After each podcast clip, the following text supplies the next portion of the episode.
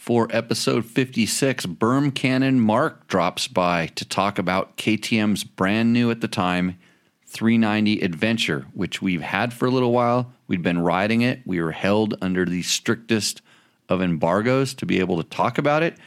And we let you know everything that we found out about that bike and answer your questions as usual.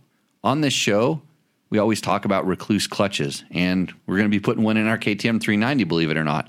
But if you want to know what a Rekluse is, you can listen to different episodes of Tech Talk Taco Tuesday where we talk about things like setting them up, what they do, how they make you a better rider, how, well, people that think that they don't make you a better rider probably haven't used them. And they're definitely polar. There's good and bad points to almost anything. Like we always say, nothing's free. But we can tell you how to set it up, how to tune it for yourself. And if you want to get all the inside information, you can always go to rekluse.com. That's www.rekluse.com and learn more. And thanks to them for helping getting these podcasts uploaded. And now here's the show.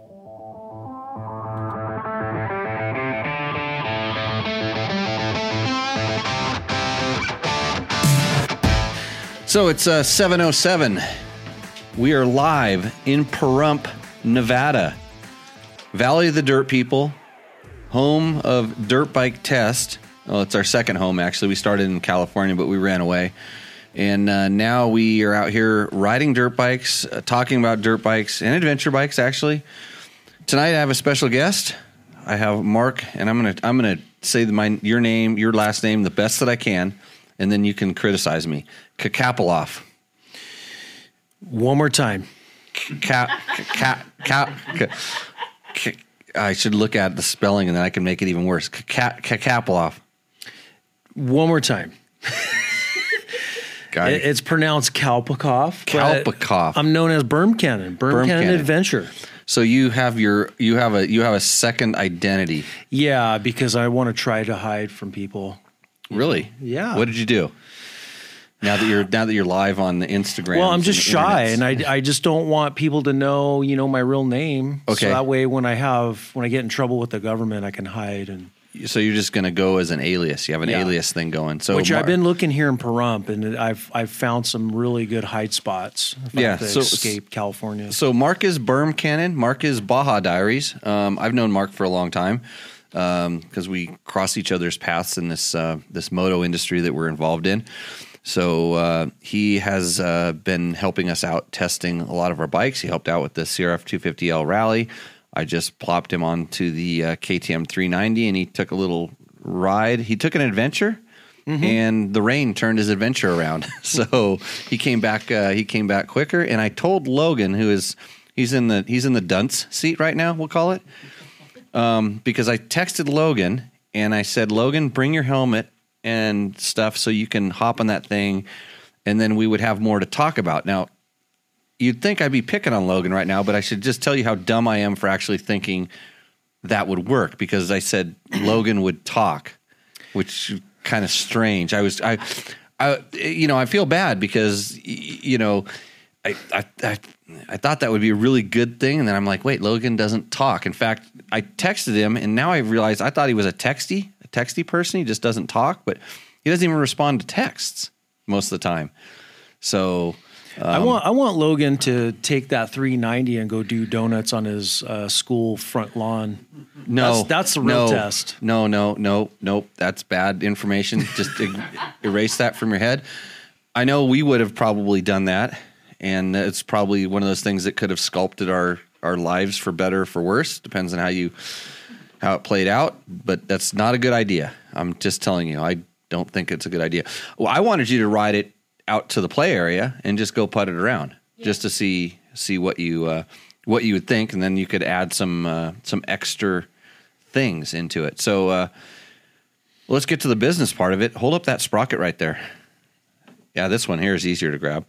You can hold it up and you can actually you can probably do some effects over there with your Instagram followers because they like funny. Uh, This looks like a lot of bling going on here. that's not bling. That's performance, my friend. That is a DDC sprocket. So, uh, DDCRacing.net. If you need a good, long lasting Swiss cheese like sprocket, we say Swiss cheese because it's made out of stainless steel. These things last I would like to say literally forever, but I'm sure if you live in the right kind of uh, environment, you can make them not last forever. But they last forever for me out here in Pahrump or wherever I ride, and I ride all over the place. Uh, he makes uh, sprockets for all different kinds of bikes. I have him on all of my uh, most of my bikes, the ones that I need sprockets on them, and uh, they're on my KTM 1090s and my 950s, and on my 500s and 350s and 250s and 450s and 200s and yeah, everything. So good sprockets. Um, DDC helps uh, us out here. Uh, of course, Klim Gear uh, has been with me for a long, long time, almost as long as they've been making uh, dirt bike gear. So uh, they've been in, with dirt bike tests. So if you need some really good, high quality, long lasting, cool looking, super functional gear, you were wearing Klim today, weren't you, Mark? I was wearing uh, A stars. Oh, you had a piece of Klim something on you, didn't you? No, I do. I do not have any Klim gear. No. Oh, that's that's why you had to turn around when the rain came. Yeah. Right. Hold right. on, hold on. I did have my uh, Berm Cannon Adventure windbreaker. That's uh, on my store right now. Yeah, so that- it, did go through the test pretty good. Yeah, Not as good as Klim. No, it well, Klim's good. I mean, I just I I thought I saw some Klim stuff. If you had Klim, you would have just rode right into that rain and never looked back. I should have given you the Power Cross pullover that I have laying over there. Ooh. Yeah, that thing is awesome for that. So, um, yeah, Klim helps us out. Uh, DDC helps us out. Uh, Kate Spars uh, helps us out every once in a while. I think my my allotment of Kate Spars got cut. I'm gonna have to talk to them about that because it's I actually don't eat all the Kate Spars that are given to me. Um, I pass them out and hand them out. So you should take that and put it in your pocket because when you get hungry, that is the best thing you can eat on the trail. Have you had a Kate Spar? Kate's real food. Kate's real food. Yeah, it's real food. Wait, this bar is called the Handlebar. Yeah, Really? yeah. She's a dirt biker. Kate's a dirt bike. chick. Really? Yeah, she's gnarly. I mean, it, it shows a picture of a mountain bike, but it's a, it, she's a dirt biker. She Well, actually, it's a BMX bike, but we'll take it. She raced National and Hounds a little bit, and uh, she actually attempted King of the Motos. What, what's her last name? Kate Schlade. I think that's how you pronounce it. Like you're asking me a name, and I'm bad at names. So, um, you know, you know the rules of being the co-host. Logan, can you tell them the rules of being the co-host? What what happens now? You start talking. Yeah, you start talking. Okay. So uh, the 390, um, I'm I'm gonna need at least uh, more days on it, but Oh, you're getting one, more days one- on one- it. one thing right off the bat was I instantly noticed that it was cutting out on G outs, not because of the bike, not because of the bike. Well, you, you came back and it was funny because we, I didn't just- listen to Jimmy. We, well, you didn't. You didn't. You didn't. your attention span is typical of most, uh, you know, YouTubers. Mm-hmm. Yeah, motorcyclists, whatever. Um, it, it- you, you, if you would have listened to it, I did discuss that in my detailed review. But You go did. ahead. well, I noticed that when I was riding down the semi Jeep trail with uh, about maybe so, uh, baseball sized rocks, uh, I hit a couple G outs and the bike would go. Was it? It wasn't that long, was it? Wasn't it just a quick, like, quick, like touch quick the kill one, button? a quick one. Okay, you, so Um, you exaggerated for effect. exaggerated. I do that. Uh, it did cut out, and I was re- I was thinking, I'm like, I heard Jimmy talk about this in his video, but whatever. And I just kept writing it, and then it would do it again. And then after the after the second time, I realized I was standing up, and my foot was hitting the shifter. So So, so basically, our bike has, and we have a question about this. Our bike has uh, an accessory installed through the computer system uh, that's it's quick shift, and essentially, if you would have just taken the bike and you know just at any time decided you wanted to shift, it will give you a little rev cut, which you felt allows the bike to do really seamless upshifts or downshifts. Believe it or not. Um, and you can be an idiot with the throttle. You don't have to touch the clutch, and it'll just magically just take it out of one gear. You know, you move your foot and into the next. So you still have to physically kind of do the shift. So it's funny how an, an add-on performance feature caused an issue for you. yeah, well, again, it was only a couple hours, so I, I need more time. I Well, so more I, I and it was funny because when he took off, I went and because I, I Janie, I let Janie ride the bike the other day, and she's mostly a street rider. I actually have a, I have a little I have a little segment about you today tonight. I'll actually well, why not? We're, we're we're talking about Janie, so let's go. So Janie is a Harley rider, and she's very proud of the Harley, and that's her that's her favorite bike, and she rode it here. It, all the way through the gravel from my front gate to this back house, which is gnarly on a Harley, right? so But I did not. yeah, so put my feet down. I she didn't put her feet down. So, but anyways, took them out twice. I've I've been trying to convert Janie into a dirt biker for a long time now. It's just not working because she's a Harley rider. She's she's she likes the pavement. She's totally content and happy doing that. And I, I have to realize it's like okay, but I said, hey, try this KTM 390 because you think about it, she's t- kind of target audience for this. It's like it's like hey, maybe you know, you, and this is not Janie. You you've not grown tired of riding your Harley. No. Not at all. No. But it's like it's like you start looking at all those gravel and dirt roads that you would never take that bike down willingly. willingly. yeah. So so you're one of those people that's like starting to look at this thing as like, hey, maybe maybe that's something I might be into. So I said, hey, hop on this thing and take it for a spin and, and go put some miles on it and tell me what you think. And she came back and gave me some really good information. You know, it's it's it's a little small and cramped for her.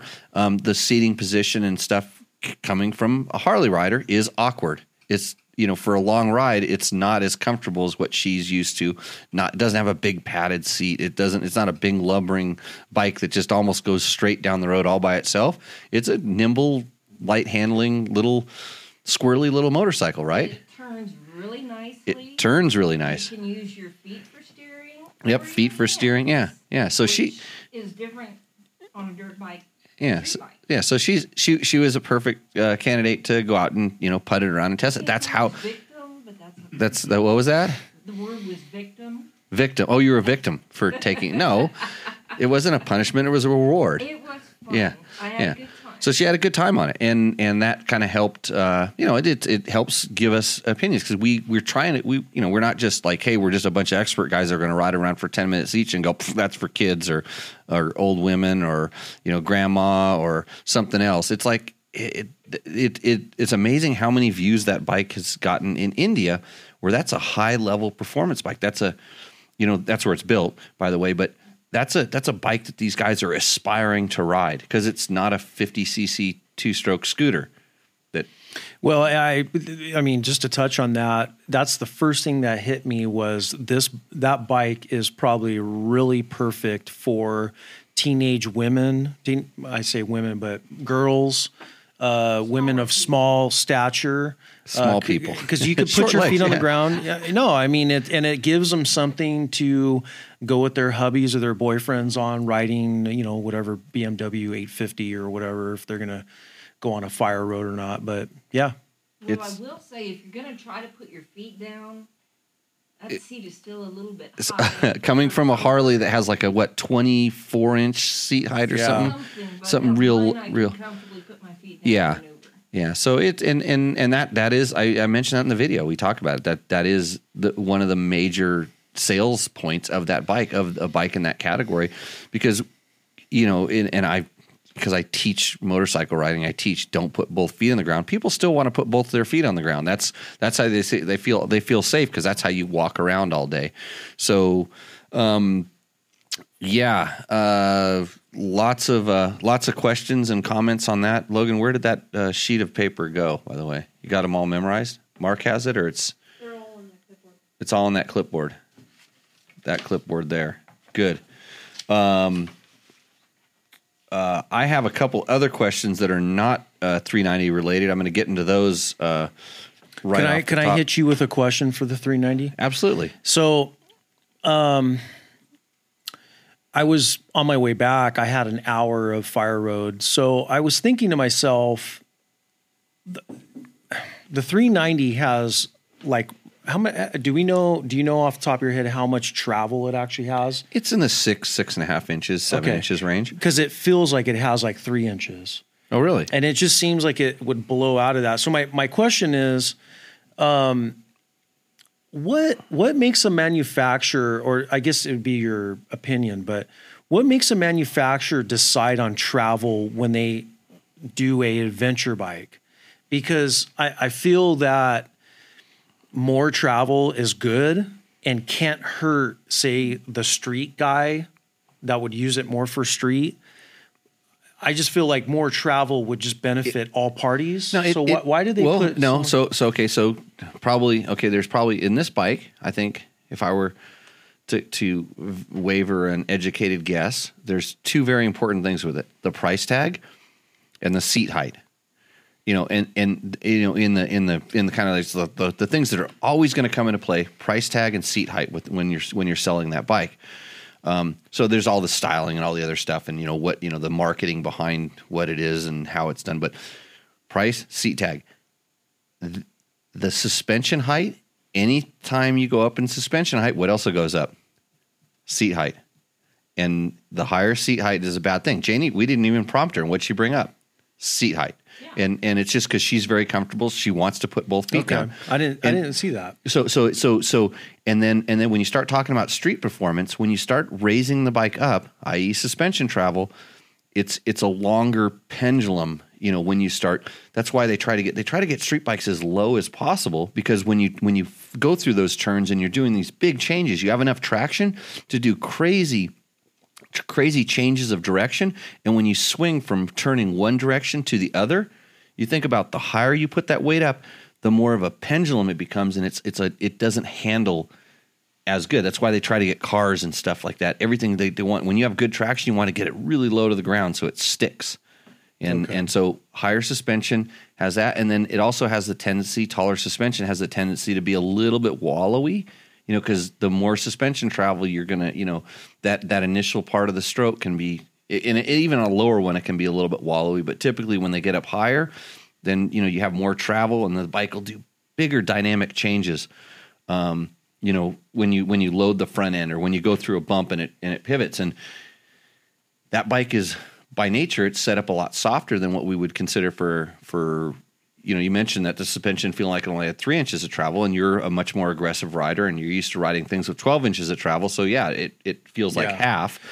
And and when you you know when you go through a bump if there was 12 inches of suspension sprung like that it would feel like a pogo stick So, but my my real question would be when they're designing a quote unquote adventure bike, what do you think the engineers are thinking? Are are they just looking at fire roads where they're like, okay, six inches of travel will be okay, or are they going, okay, adventure bikes should have at least because I think the the 250L Rally had at least almost eight inches. Um, and I felt that bike, you were at least able to kind of go down. You can go faster on a fire road than say this 390, where th- it, oh, on a- kind of was. really you think so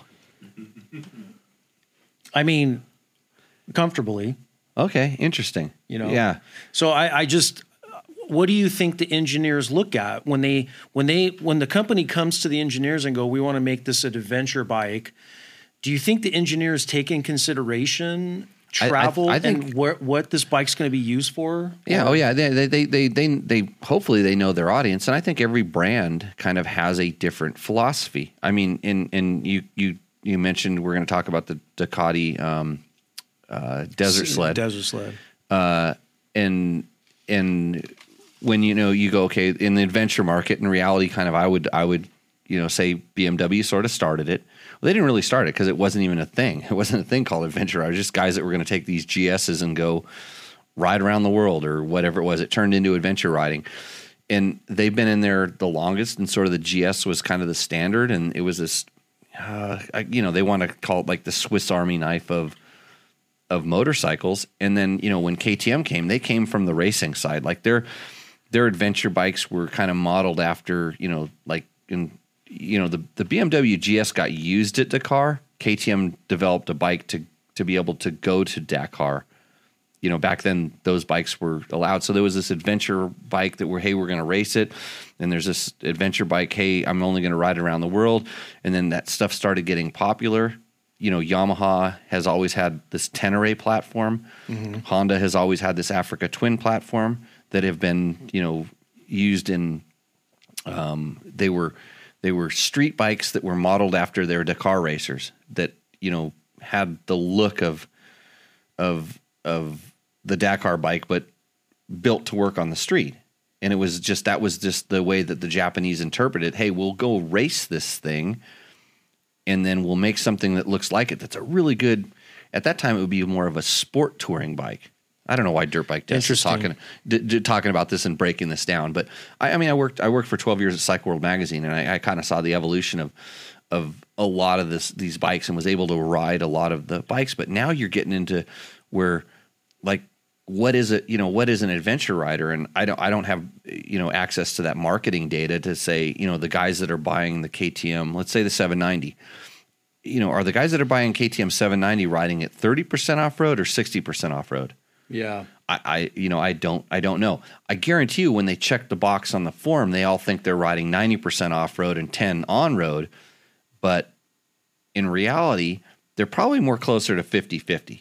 You know, they're Yeah. they're and and maybe 70 30 30% off road.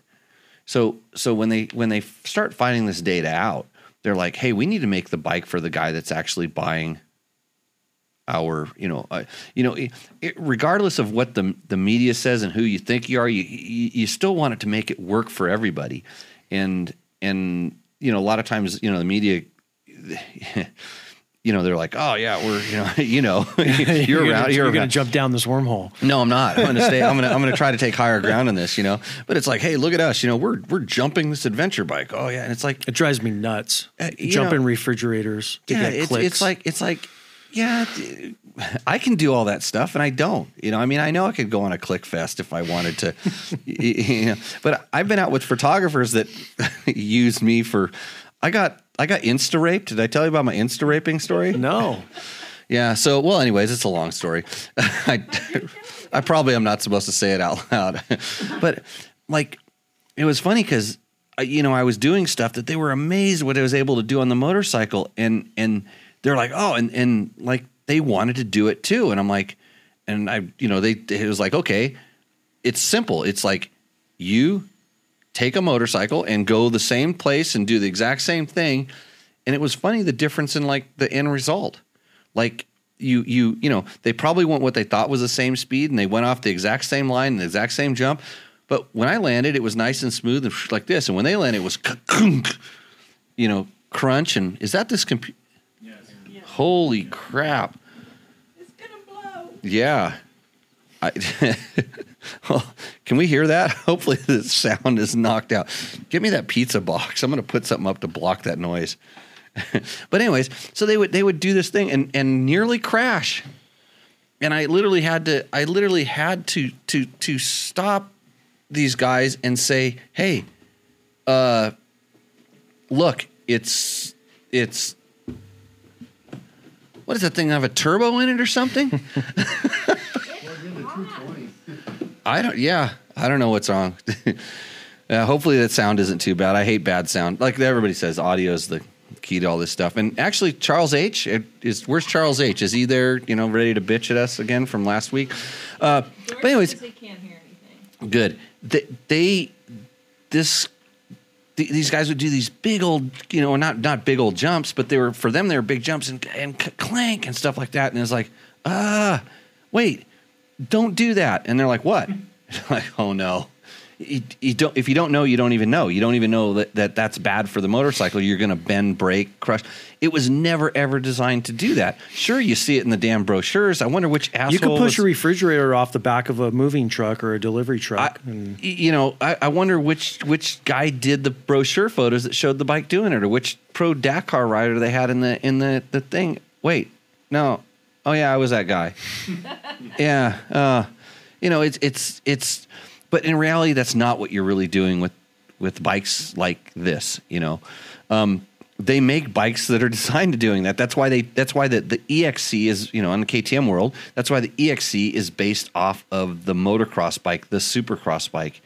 It's why it has that that level of capability. And this adventure bike is coming from a different side. It's coming. It's it's designed. It's actually based off of a street bike a really light, nimble, agile, you know, Duke 390. And then and then they said, "Hey, we can take this and, you know, within cost concerns, we can make it into an adventure bike." And that's sort of what you have and and it's like I say it's affordable, the performance kind of meets the criteria. I was I was frankly I was blown away by what they were able to put on it as far as componentry and stuff. That computer is actually pretty neat, and they've done a really good job tuning it for the in, intended audience. It's it's You know, it's not a 3 350 XC. We went and rode. So when we went and did one of the photo shoots, me and my wife, we rode out of here on the 390 and a KTM 350. And for 90% of that ride, that 390 was a better bike because we were going cruising down roads, rode across a dry lake bed, you know, on on on nice two tracks and stuff and and at that stuff, that's what it's designed to do. You know, when you start hitting bumps, you know, those little square edge things and stuff that that the 350 laughs at and you feel the 390 using the suspension, it's a different thing. The 350 you accelerate through it on that bike, you should slow down. Yeah. So, uh, yeah, enough. Enough. Of, did I answer the question? What was the original question? Everybody wants to hear the Insta rape story. Yeah. Hey, I got 500 followers. uh, do, do we lose 150 followers over there for that? No, I got I got two questions over there. Oh, you do? Whenever, Oh. you're, whenever you're ready. I'm ready. Give, yeah. Okay, read- so- read one off. Uh, let's see here. Fire Freddy um, wants to know.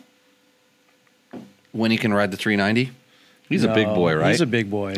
he wants to know: Is it worth it to get the 790 Rally or the regular 790 off-road bike?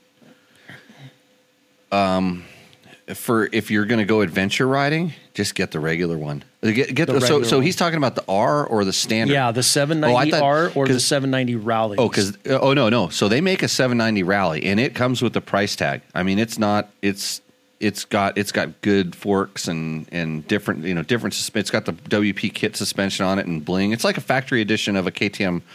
well, he's a firefighter, so he'd probably want to go with that route. Yeah, if you if you want to if you want to show up with the coolest bike to the party, go for it. Um, but in reality, what do you need? Standard, just the R. It's fine. Okay, and then we got um, Troy 66. Would you consider changing tires when testing to meet the demands of the area that you ride, or are you testing for all around what the manufacturer gives you?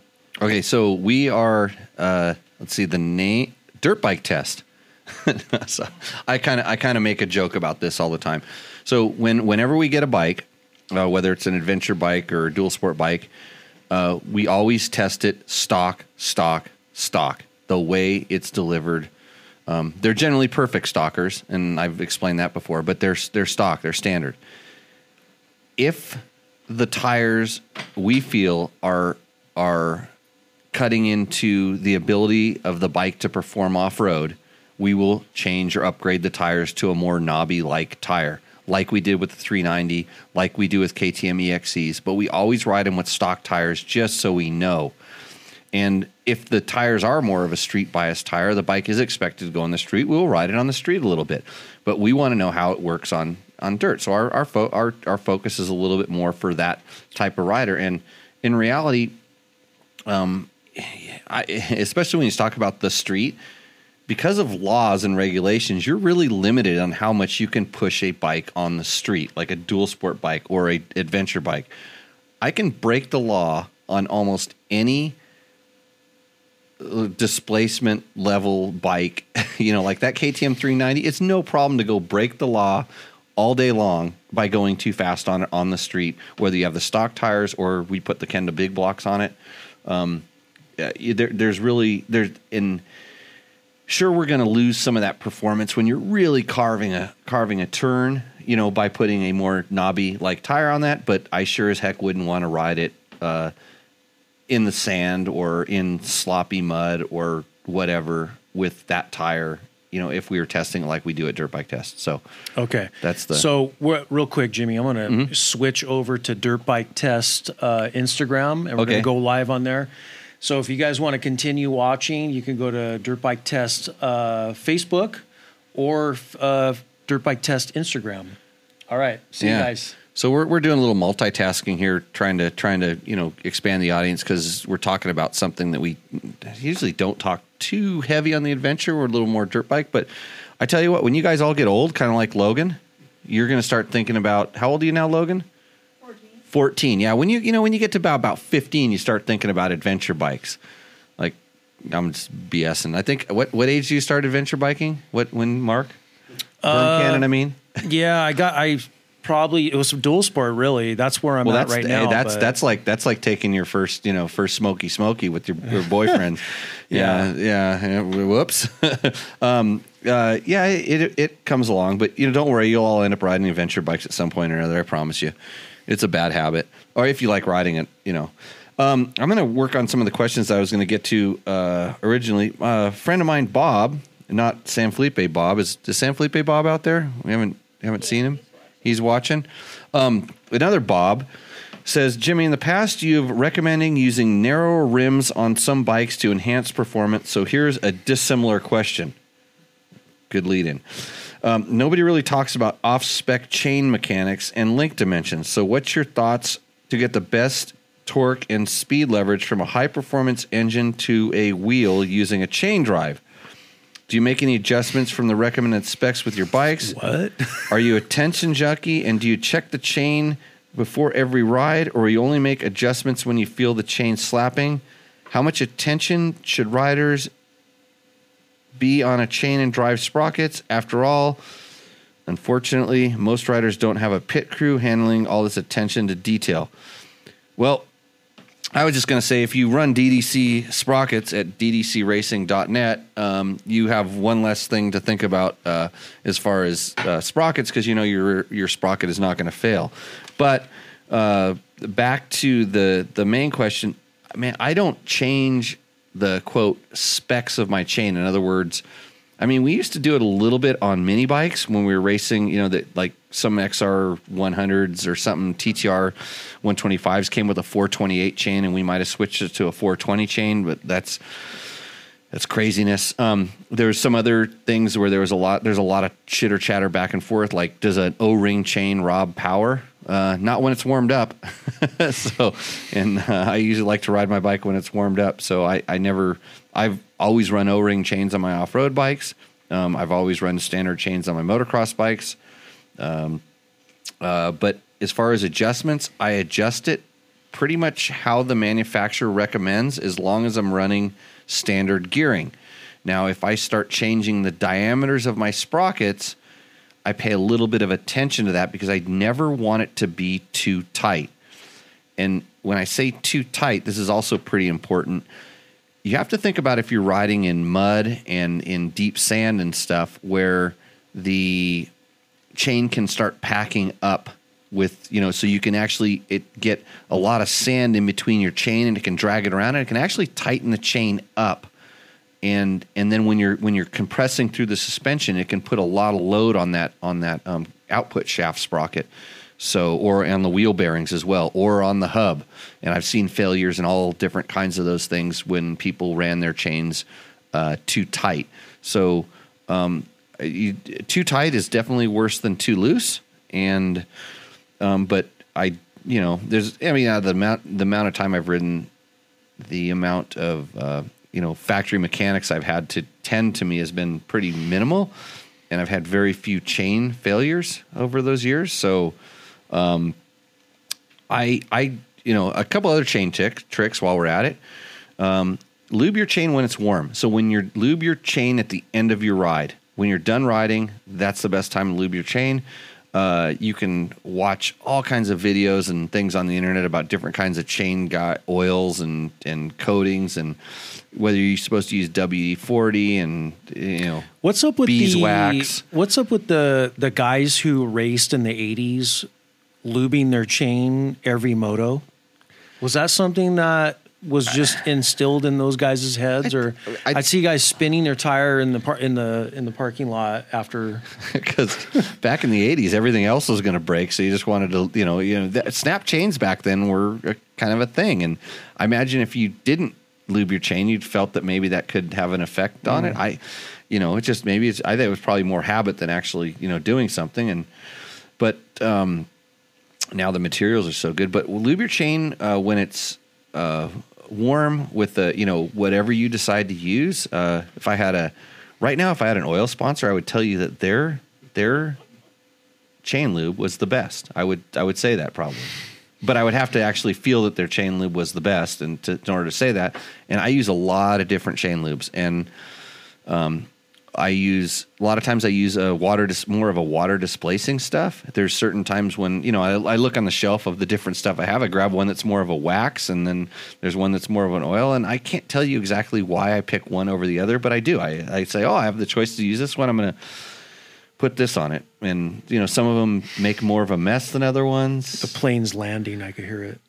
Yeah, we need to talk to my tech guy about this. It, you know, if you know, you know, another important thing at, Uh, out here we have that we just kind of come to learn about Pahrump in general is so Gabe's not here tonight, and everybody's like wondering why. And so it's usually what happens is I gave him a check, and you know, I paid him, and I give him a check, and he just vaporizes. Like I mean, that's like a certain amount of gas for his his vehicle, and he just drives away. So but I haven't given him a check and he just disappeared. So, Logan, you know what happened? Aliens.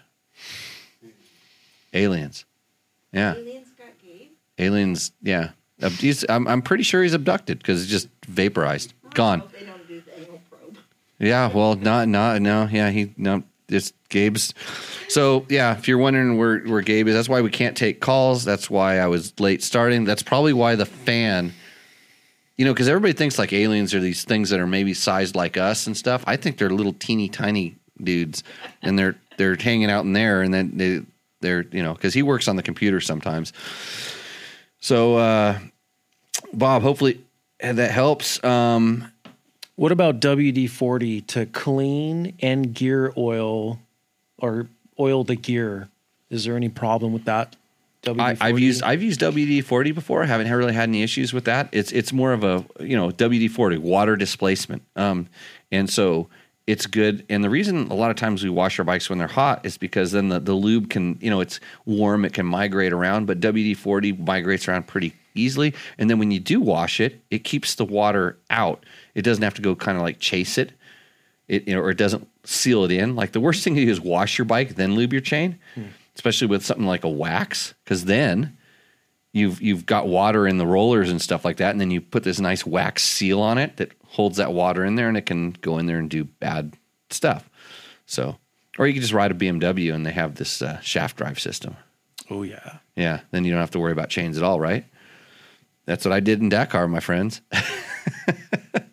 uh, okay. Um, hey, our friend Bob, who had the uh, Husky 300, the TE 300, he was having the problems with. Uh, no news. Uh, he says basically they, they his dealership took it apart and uh, there was cylinder and piston damage, so they have ordered a new piston and cylinder, and that's where they're at.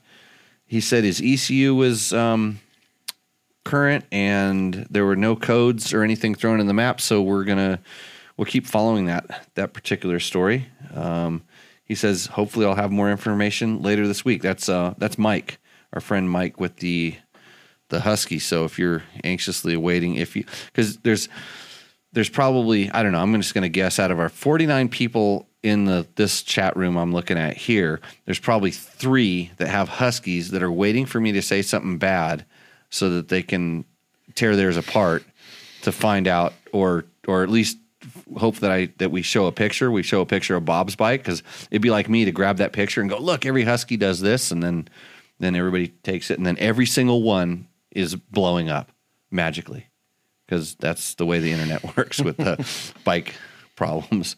Um, let's see. And I think we're we're going to take a deep dive in KTM 390 questions. Unless you had a good question about um, one of your other buddies uh, asked us about like some countershaft seals or something like that. Or Yeah, he asked. Um, we're live on that, so I can't pull it up. Oh, you can't but I think he was talking about. Was it output shaft seal or was it yeah, he's getting oil on the stator. on a bike that has This is a 650R. okay that that oh that's bad. Yeah. He wants to know will he have to split the cases? I think that was a question to to get at. Oh there. boy, you're- you're- that's a Honda thing. So that's a that's a Johnny Campbell question. Yeah. I don't know if you can pull the um pull the flywheel and the stator off and then like and like and like pop the seal out from the outside. I don't remember on that bike which side it's captured from. Um, but yeah, if it if you're getting oil leaking out of the crankcase into a dry stator, uh, that's a problem. Uh, you know whether it's two stroke or four stroke. Two stroke is a bigger problem because it becomes an air leak, and then you lean yourself out and generally have a problem. Um, but on the on the other one now it's kind of pumping a little bit of oil out. And if it's a lot that's a really big problem. If it's only a little if it's only weeping i wouldn't worry about it too much just yet especially on an xr like you're going to see it it, it you would pump a lot of motor a lot of oil out of that motor before you're going to be low enough to cause a problem and that that side cover would kind of fill up. But um yeah hopefully that uh that answers that question any other ones? Uh, nothing here on your. Oh yeah, well, maybe here we go.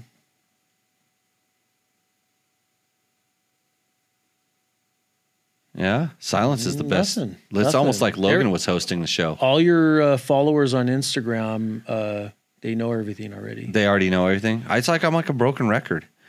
But hey, that's that's why you know new people could tune in, and if you if you if you feel like you're learning something, there this is the 56th show that we've done, and so there's there's 55 more of these. Well, there's 54 because Gabe disappeared, and of course the, the the aliens didn't help him edit it and put it up on SoundCloud, so it's not on. But we we're on we're on YouTube. You can go to dirtbiketest.com, and there's the the archive is there. Um, yeah, so iTunes, SoundCloud, all different kinds of places you can find this incredible, awesome information about dirt bike and dirt bike related products. And uh, Chris Parker says, I have a Jimmy Lewis translation app. It says that interesting when the mouth of jail means bullshit. Really? How does that work? That's that needs that needs further explanation. I say interesting when I when I'm calling somebody on bullshit. Did I do that? That's what he implies. I don't know. I, I- I don't know if that's that's a that's a, a troll or No, I- one of your buddies. It's it's it's both. yeah, it's both. But um, it, did didn't didn't you walk up today and I said, "Hmm, interesting." I didn't do that to you. no. No, you said something and then I said, "Interesting." No, no. I, I think that's what he's getting. I don't know. I I overanalyze that. So uh, before we move on, I wanted to talk a little bit about the Ducati Desert Sled. Um, a friend of mine, longtime Baja rider and explorer down there, rode KTM's, Hondas through the 80s, 90s. Now he's in his 60s and he went out and bought himself a Ducati Scrambler desert sled and he is loving it. So he let me borrow it for a couple weeks, and I got to do a couple adventures on it. And uh, that bike is shockingly fun, and it it had is I I, I I have to compare the travel notes, but I actually thought it handled really well on fire roads, uh, especially over there in Panamint. We went and saw the goldfish, uh, but so um, that's a weird one because I actually was a hater, Jimmy, and I was going to be of, just, scram- of scramblers. Yeah, and I it's, was it's like- it, it's got a little. It's a little retro. right. Um, and there's a few other brands that make those, like like uh, you know BMW has. Who that, was the first one that made the actual scrambler in the day? Do you know? Or Oh boy, I'm not. I don't know if I'm that old. I mean, I'm just getting into adventure bikes, so and was it because they they put so- out this so the nostalgia? of the- scrambler, scrambler, scrambler. Who? I mean, Ducati had a 350 scrambler back in the day, a single, and I remember seeing those things kind of roll through as vintage bikes in at Cycle World magazine. Um, there was Triumph uh, had some bike. I mean, they're they're sort of like they were modeled off of the desert sleds that guys were you know stripping down their street bikes and then taking out in the desert. And this is before Oh, the- this is before the two stroke you know kind of you know came like bikes like Greeves and and uh, you know early early Husqvarnas and you know it was you know Harley Davidson had a two stroke yeah, you know bike back then. Long you know so there's a lot of, there's a lot of but this so the so the the scrambler because now because now triumph has a kind of a retro uh uh looking scrambler bike. Uh uh ducati has one bmw has one. Uh so it's it's a it's a thing and they're all you know i mean i'm just checking to see how tight your pants are right now See, uh, you know, Well, in my video, I said BM, if, you- if you had a mustache like this, it'd kind of fit in, and then you'd probably be wearing one of those dome helmets with that big old bubble, the bubble thing. Did you did you wear that in your video that you did? No, but what I said was I I said, you know, if the BMWs are for the doctors and lawyers and the sick the XR 650s are for the cowboys and the renegades, then the Ducatis are for the entrepreneurs and the rock stars. That's how I ended my video. there you I- go, right? I- I mean it's I I, I should have said hipster. How though. did that thing? How did that thing sound? I mean, I've always loved the way the Ducati sound. Man, you know, it actually sounded really cool. is it a dry clutch? Uh, no, No, not a dry clutch. Yeah. Um, but again, it was like a it it was like a crotch rocket on the streets, even with its knobbies. I think it had scorpion, um, scorpion. Um, can't think of the, the model tire, but it was more fun on road. But getting to the off road was probably the the best part of it. And then once you got off road, it was okay.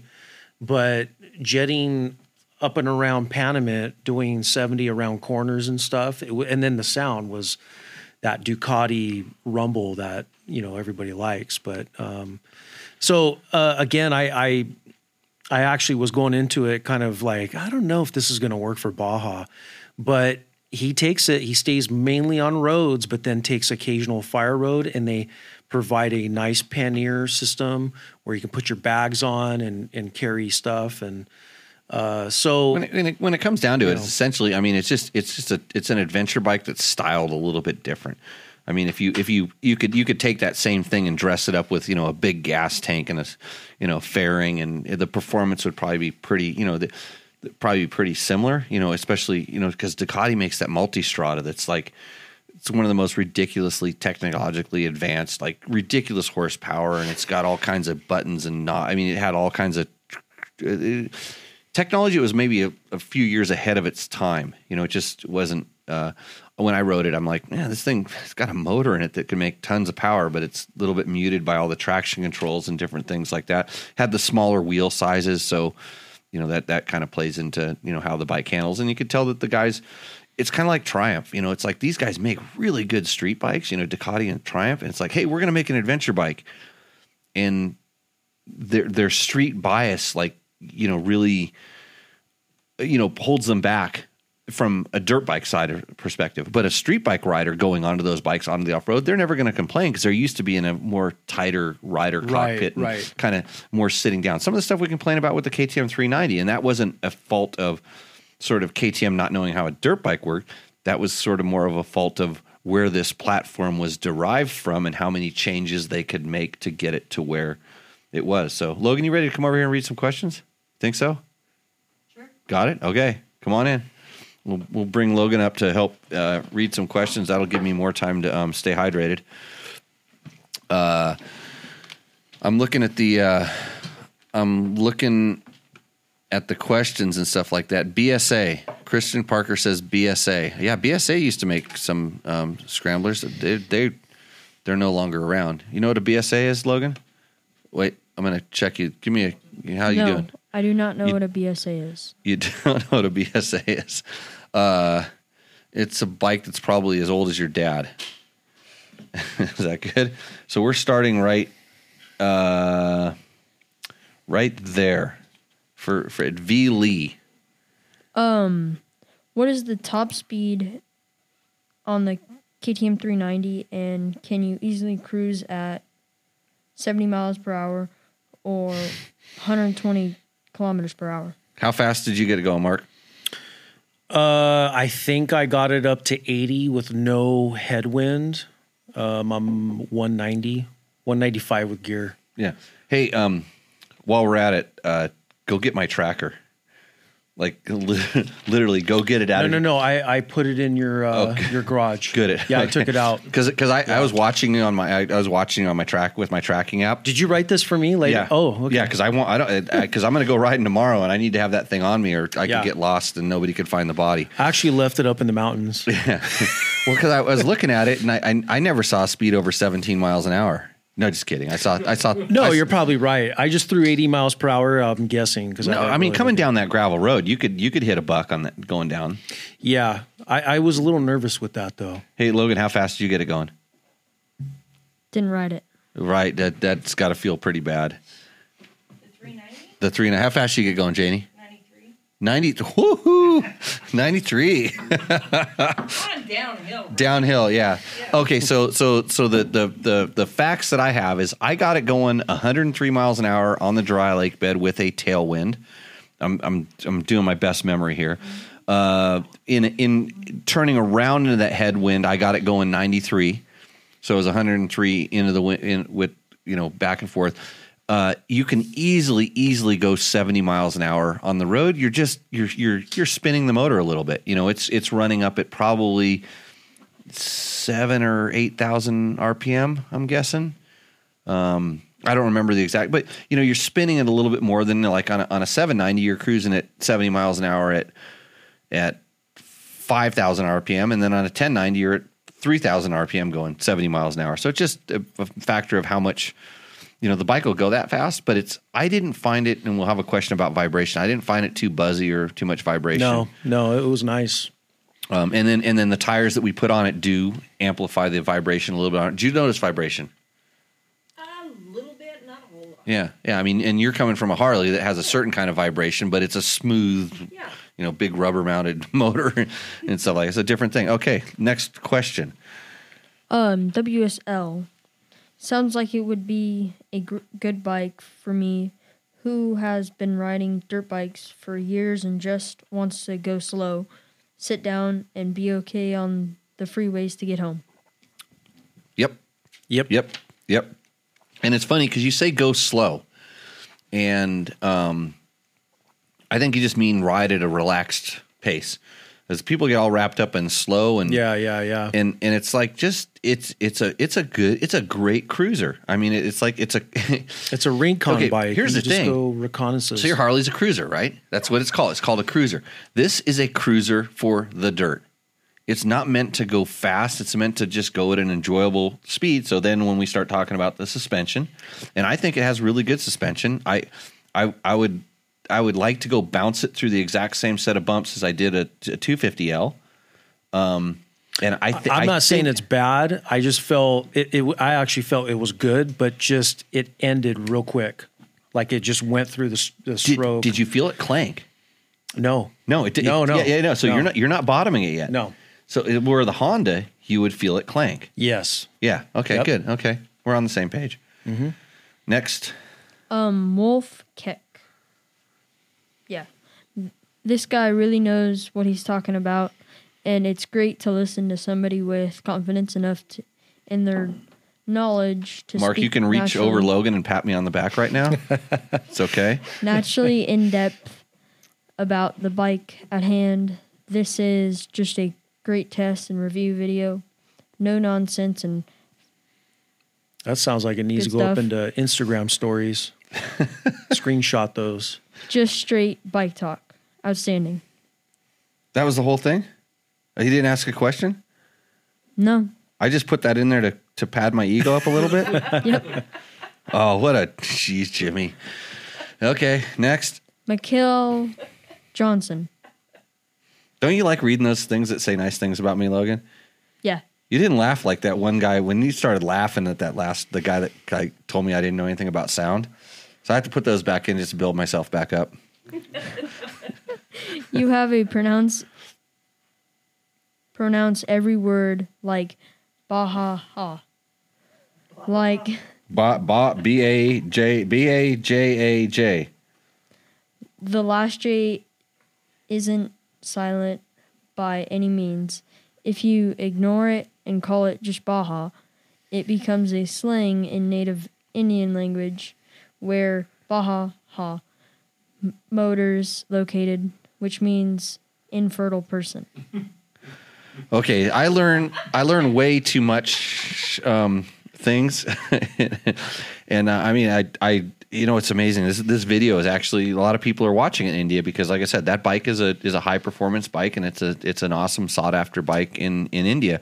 I'm I'm stoked that we got that kind of traffic. I actually because of that, I started watching some of the reviewers, some of the Indian uh, motorcycle media, some of the reviewers on how they you know did the bike just to try to understand a little bit more.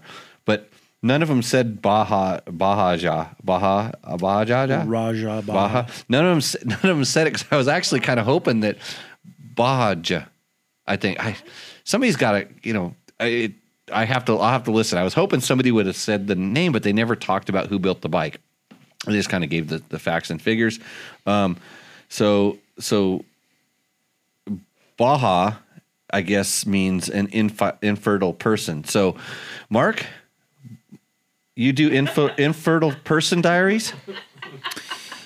Yeah, I, I that I've never heard that before. You're not but a- I, you're- I've I've heard Raja Yeah. Raja before in India. Yeah. what does that mean? I don't know. Raja Baha. No, I, I, yeah. So, Infertile so, people diaries. so you're not, you're not big, and you're not big in uh, in India. Your Baja diary story, no, but I am getting a following in Russia though. Russia. Yeah, Uh, okay, next question, Logan. Um, Travis Donald Stanley. But I really disagree that this is an entry level adventure bike. I think these moto journalists are getting this wrong. Many of the we we storm, KLR and That's a V Strom. I think he's talking about. It's a, it's a. He just he did call it We Storm, but that's a V Strom, and that's a Suzuki adventure bike. and DR KLR and DR riders. will come here and have a great a bike ready to race. I mean tour. Growth penalty. Uh, adventure riders are looking to go on an amazing trip, not grow as riders. They are already over sixty years old. JK. whoa, kidding. whoa, whoa. Yeah. I'm not sixty. I'm not sixty. Is he's he's sla- he's slamming on us? That Travis? No. Hey, no. He he does he does make a really good point. Um, it's you know sometimes I hate to say this, but um, sometimes bikes that are entry level become really good bikes for uh, our seasoned riders. You know, our older guys, and I know this firsthand because one of my best friends, Crazy Nate, uh, who used to race. You know, he's a he's a former District 37 number one motocross guy. He's won the Greenhorn Enduro and stuff. And I watched him evolve into getting onto. You know, he was riding race bikes all the time. He had you know, he used to ride double with his wife up the gnarliest trails on a YZ 490.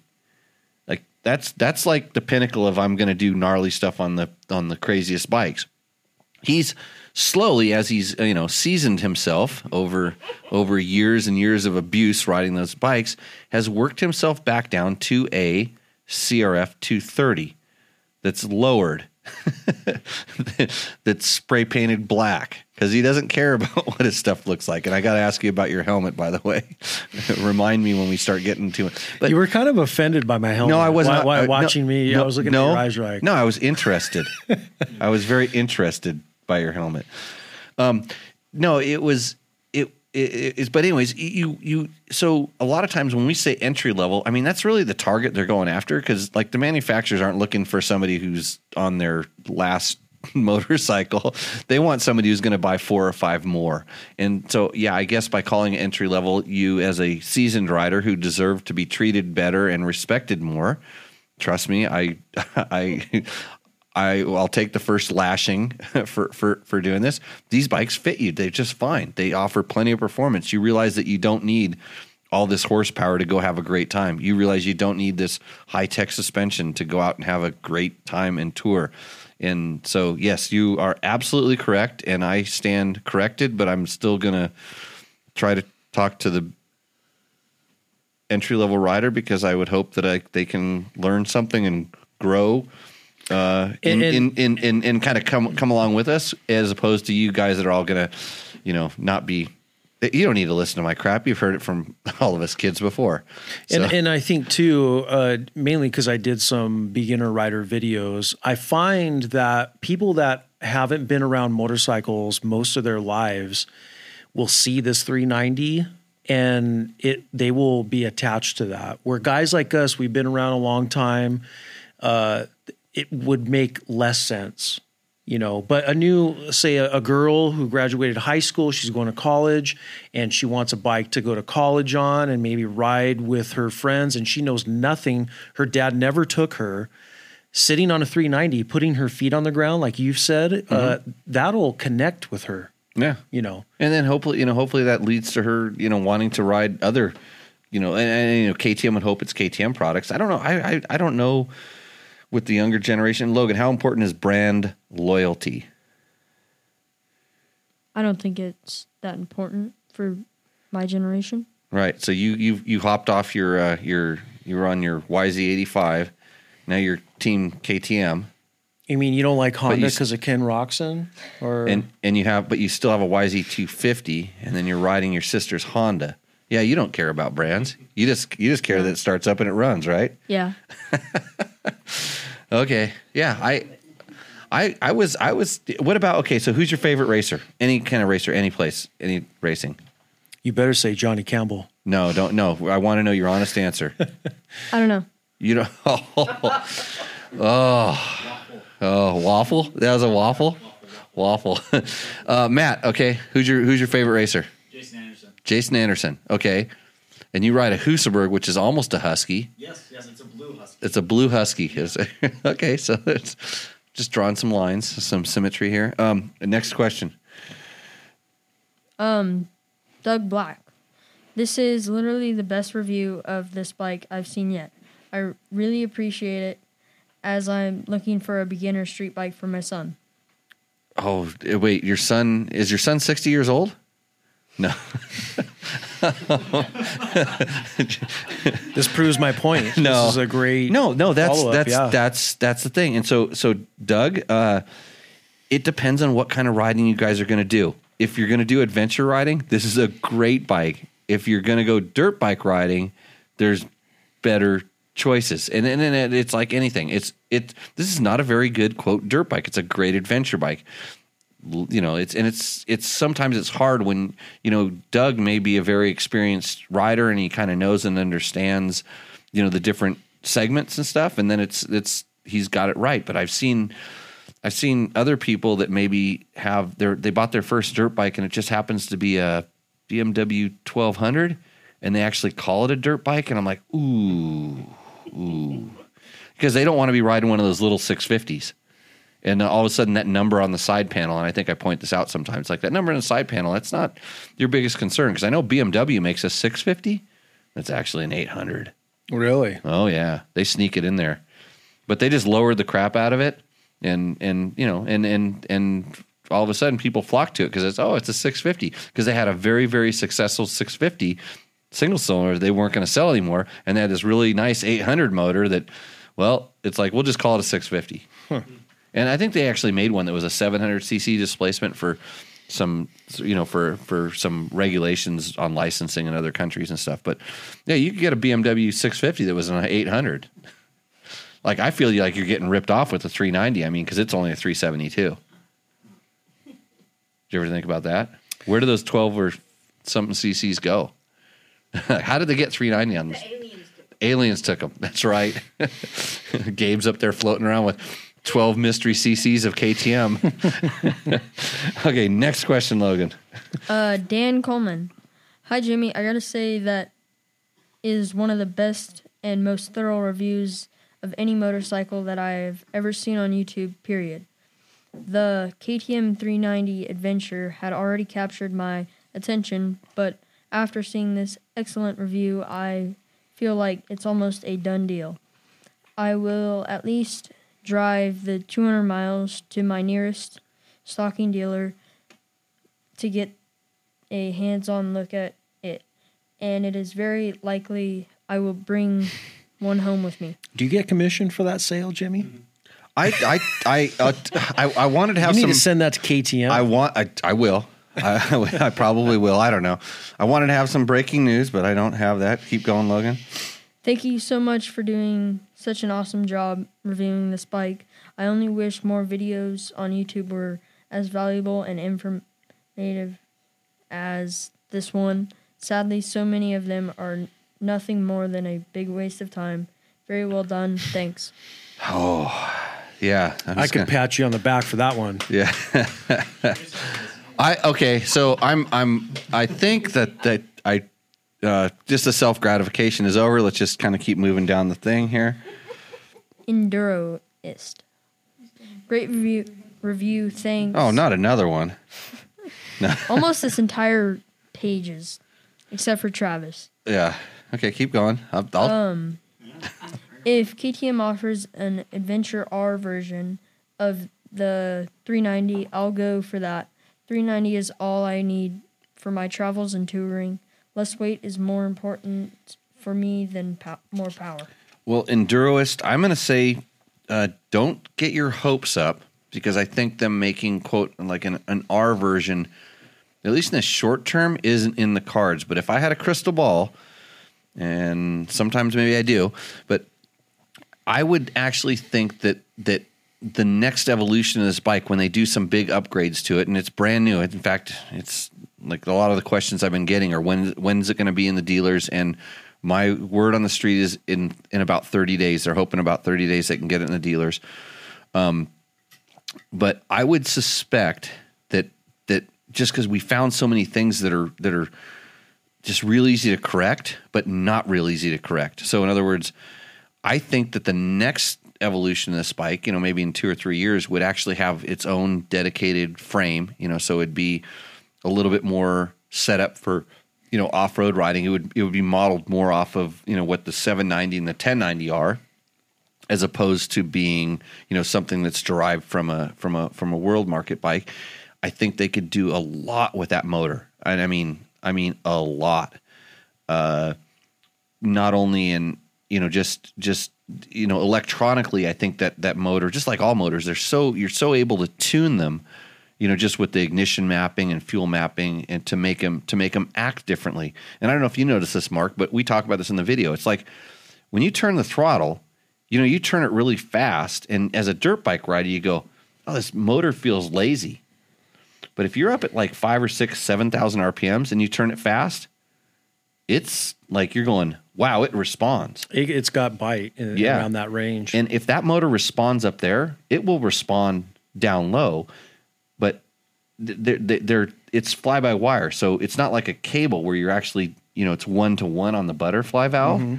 And I say butterflies all the time in the butterflies valves or butterfly valves. I say in the video, it's butterfly. It's only one. I know that, but actually nobody beat me up for that. They should. The internet's supposed to just crush you for that the for Facebook, making a mistake. Facebook warriors. Yeah. So what, But- what what is it exactly? So so you turn the throttle, you turn the throttle, and and the computer turns it the right amount to set it into a nice place. It says, "Hey, he turned the throttle, or she turned the throttle this far." That means they want more power. Okay, I'm going to give them more power, and if they keep turning, I'm going to give it a little bit more, and eventually it catches up. But if if you if you just whack it wide open, you don't get whacked wide open. It goes and then you, know. Oh, really? It it it it's thinking. It's uh there's a there's there's something in there, and and it's uh um I think they did a really good job for like I said for the intended market. I think that if they made they they could just like with the 790, there's like a rally mode. I think it's you know they have a they, I think you buy an upgrade to it in in the computer. Maybe George can tell me because I know he bought every upgrade for that bike that's sitting in my uh, shop right now. But you, you have rally mode, and then all of a sudden you get literally like one to one throttle response. You know, really snappy, aggressive throttle response, which you know that's what we all think we want, but in reality, it's just uh, you know just um, yeah, it depends on where you're at. You know what you're trying to get done. So um, okay, next one. Numa says, uh, "What a great review! Please do the same test with the 790 Adventure R behind you." Uh, it, throwing bring that it, throwing bring that right back to George. Uh, George, they want me to do a review of your bike. that's not KTM's bike. That's uh that's one of my coaches for the school's bike that he you know, he got quarantined in California and he left a lot of equipment out here and I'm I'm making sure that it still runs. You know, it still works. We did take it out and run it back to back with the 790 and they're two absolutely 100% completely different bikes. They kind of they kind of they share a same visual you know, look between them. But the 790 is designed for an experienced rider, someone that wants high level performance, someone that wants to ride, you know, a lot. They want they want to take their adventuring in at a lot faster, more aggressive pace. Not to say that you can't go slow on it, but it's just designed to go. How aggressive Faster. can you take that 790 as far as uh, technical trails? It's it's kind of ridiculous. I mean, uh, so the the way I described it, it's it's not a very comfortable adventure bike, but for me, when I'm riding it, let's just say if we're on a like a, a novice level single track trail, just a regular single track trail, and I was just going to go ride it at my comfort level, you know, just where not not push, not ever pushing it, I end up going the same speed as I would on my KTM 500, and I'm not kidding, and it blew me away. I mean, the, the, at the 790, you're just happy there. You don't want to push it anymore. You don't want to. You don't feel safe pushing because all of a sudden, you know, whatever that weighs, I don't know off the top of my head, that 400 pounds does not slow down like a 300 pound 500.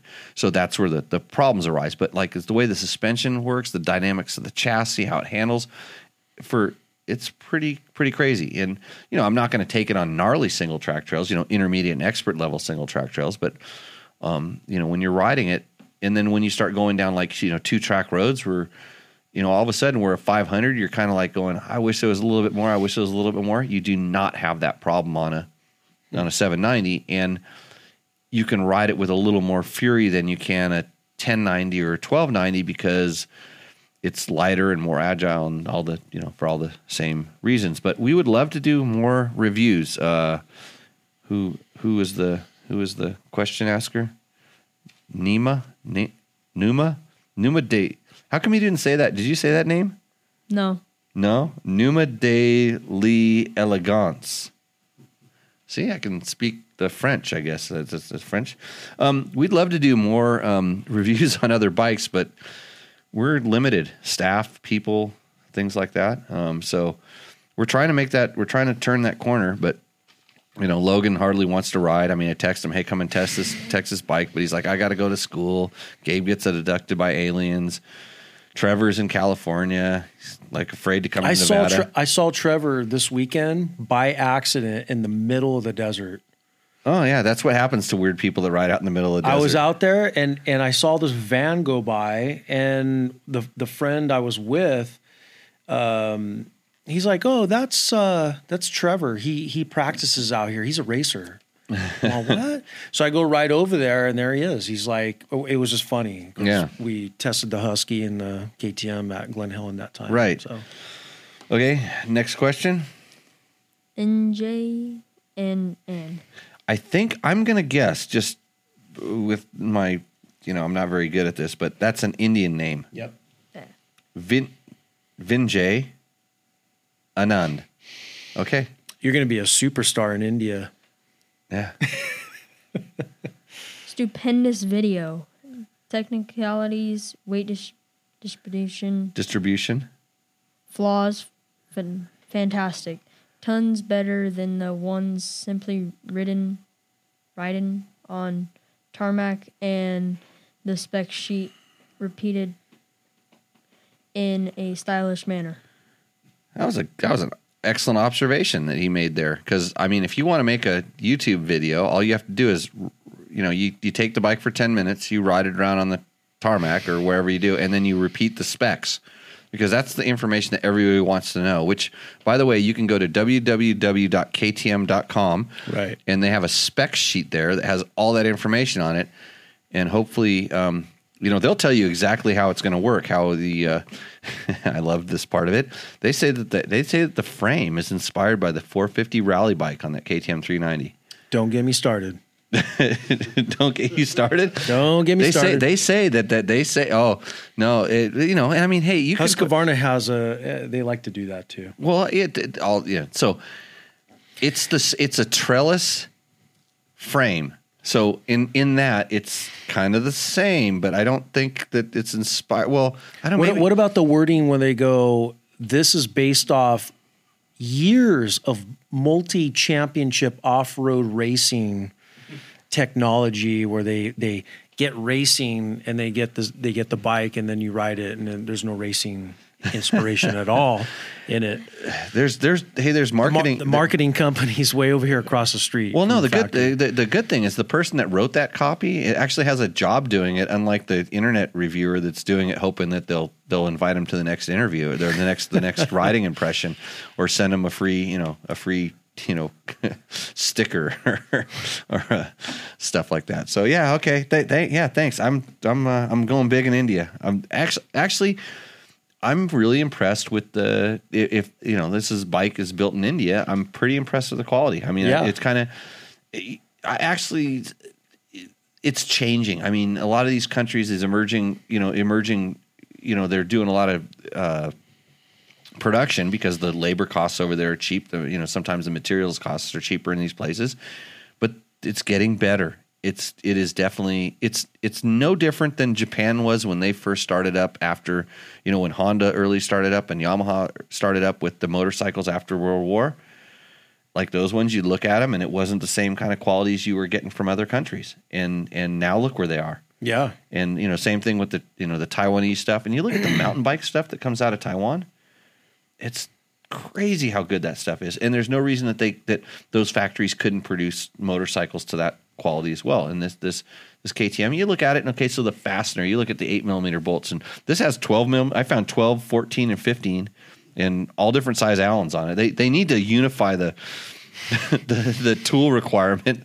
There is a tool pack on the bike, and I haven't pulled it out. It's it's on there. I need to pull it out to see how many different size wrenches they put inside of it. But you look at the the surfacing on the bolts, and it's just not that. You know, KTM's always has those nice ones that are eights and Torx. So what sizes did you see? I Twelve. eight. I don't know if I saw any tens. I saw eight. I saw twelve. I saw thir- no no thirteens. I saw fourteen and fifteen, I believe, in different things I checked and torqued and tightened up. So, okay, where are we at, Logan? Um, Frank Cohn. That was an a, an amazing review. Very interested in how the bike holds up over time. and Frank, so are we. So uh, I found out today that KTM has agreed to let us keep our hands on it because usually they like to take these things back. But um, they said we can do a little bit more long terming, so that's why Berm Cannon over here is uh, is going to take it and uh, do a do a Berm Cannon diaries because we don't want to do any infidel diaries, infidel infidelity diaries. I'm going to go back to my old school and do Brody's on the lawn. no, you're not. Not on that bike.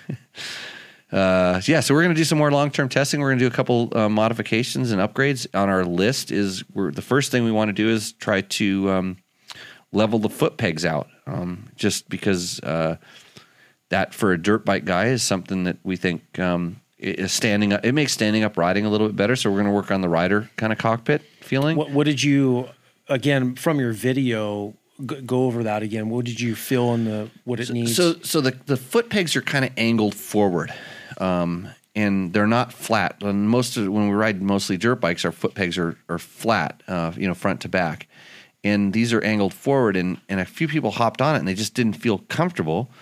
And we initially we didn't really we didn't really analyze that much. We didn't notice why, and I saw I noticed the same thing, and um, because they're you know we want to put our feet on the foot peg, you know, so you, you know you feel. But if you put it flat in the foot peg, it angles you forward. It puts weight forward and puts weight on the handlebars, so it makes it hard to stand up. And then it makes it feel like the bars are low, and they're not. They're not low. They're just. It's just you're all of a sudden you're kind of just you're canted forward. So we kind of picked out in this, and it's it's not any it's not a super simple fix. It's not like it can't be just be tilted or something. So we're looking at some aftermarket options for that. Our second thing is probably going to be getting some um, you know wo- wire wheels, you know regular spokes um, uh, on that. Uh, I've had somebody reach out to me and talk to us about putting an 1821 combination on it. So more dirt friendly Oh, yeah, size yeah. because those are right now 16 or 17, 19, I believe, are the sizes. Uh, I actually would like to just go to some spoke 17, 19 because I think the bike works fine. Um, but there is the option to, to to change the tire sizes, so we'll do some of that stuff. Uh, maybe search for a little bit more power, a little bit more throttle response.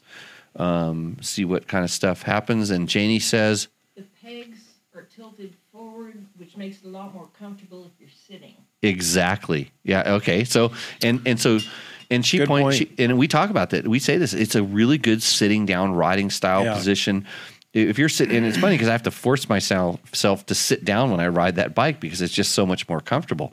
And a lot of times when you're adventure riding, you're just sitting down, you know, just getting, you know, getting your miles in. So it's, it's not that bad, but we're looking at say, hey, because what we did complain, we did call it an entry level or a or a you know, I don't want to call it beginner, but you know, entry level adventure bike. But let's say you buy this and you start, you know, you start wanting a little more performance. You start, and these are the things that are going to kind of hinder it a little bit from kind of growing with you. So you don't have to sell it and buy another bike. So we're going to say, hey, is there a way to modify this thing and and see where it goes? And that's that's our plans for longer term. And then we can also learn about engine durability, which I don't.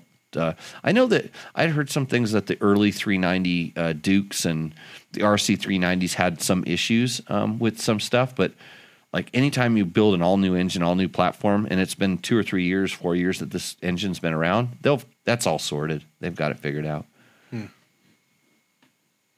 Um, DG is say, saying call Lance at XC Gear and get him working on those pegs. In fact, I'll I will see him next week and show him your video. I'm ready. Uh, foot pegs, send them. I heard. I heard the angle. It needs to be 15 degrees.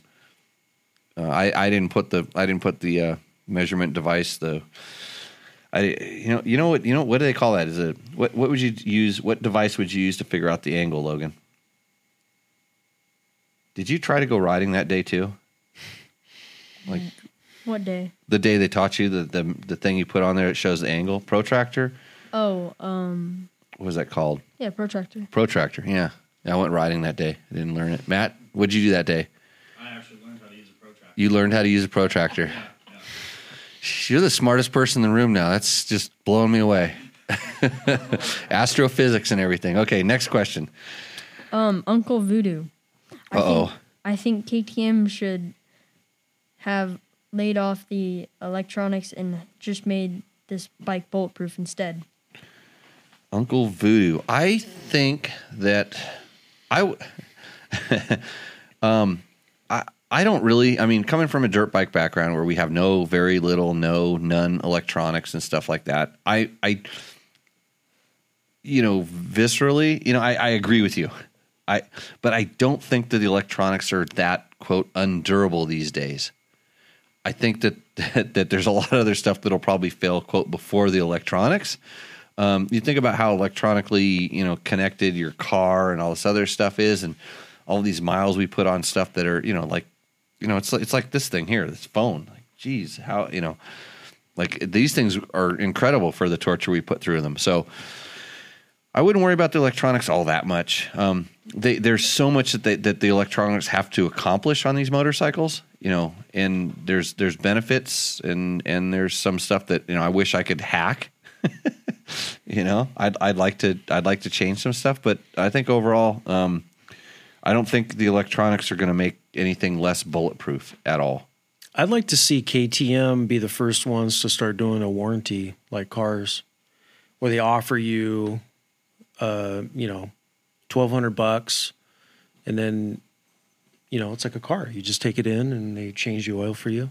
Oh, like like a like a owner care package or something. yeah, like yeah. I mean, because they're they're they're leading the pack right now, and it'd be cool to buy a, a fourteen thousand dollar bike, and then you know the thing's under warranty or you know with certain miles, and then you, you take it in for your oil change, just like a I think I, I know on, on anything that's that's on road there is some kind of a warranty and, and this is getting out of my sphere. Like competition bikes are sold at some kind you know kind of thirty day you know you know on defects. You know your bike Right. you would have to break for some strange reason that wasn't because you know you did it. Um, cartwheeling over the triple jump does not count as a manufacturer de- defect, but I think there's something that that they have. You know they have these kind of warranties. I, I we probably you know you probably go to the website and check that kind of stuff out. I don't know, and it's it's different country to country and and what what's kind of required. I know the emissions components have to last a long time, a certain amount of time. So, yep. Okay, what's the next one? Zach Williams, excellent review. I have a Versys X300 and the KTM 390. 390.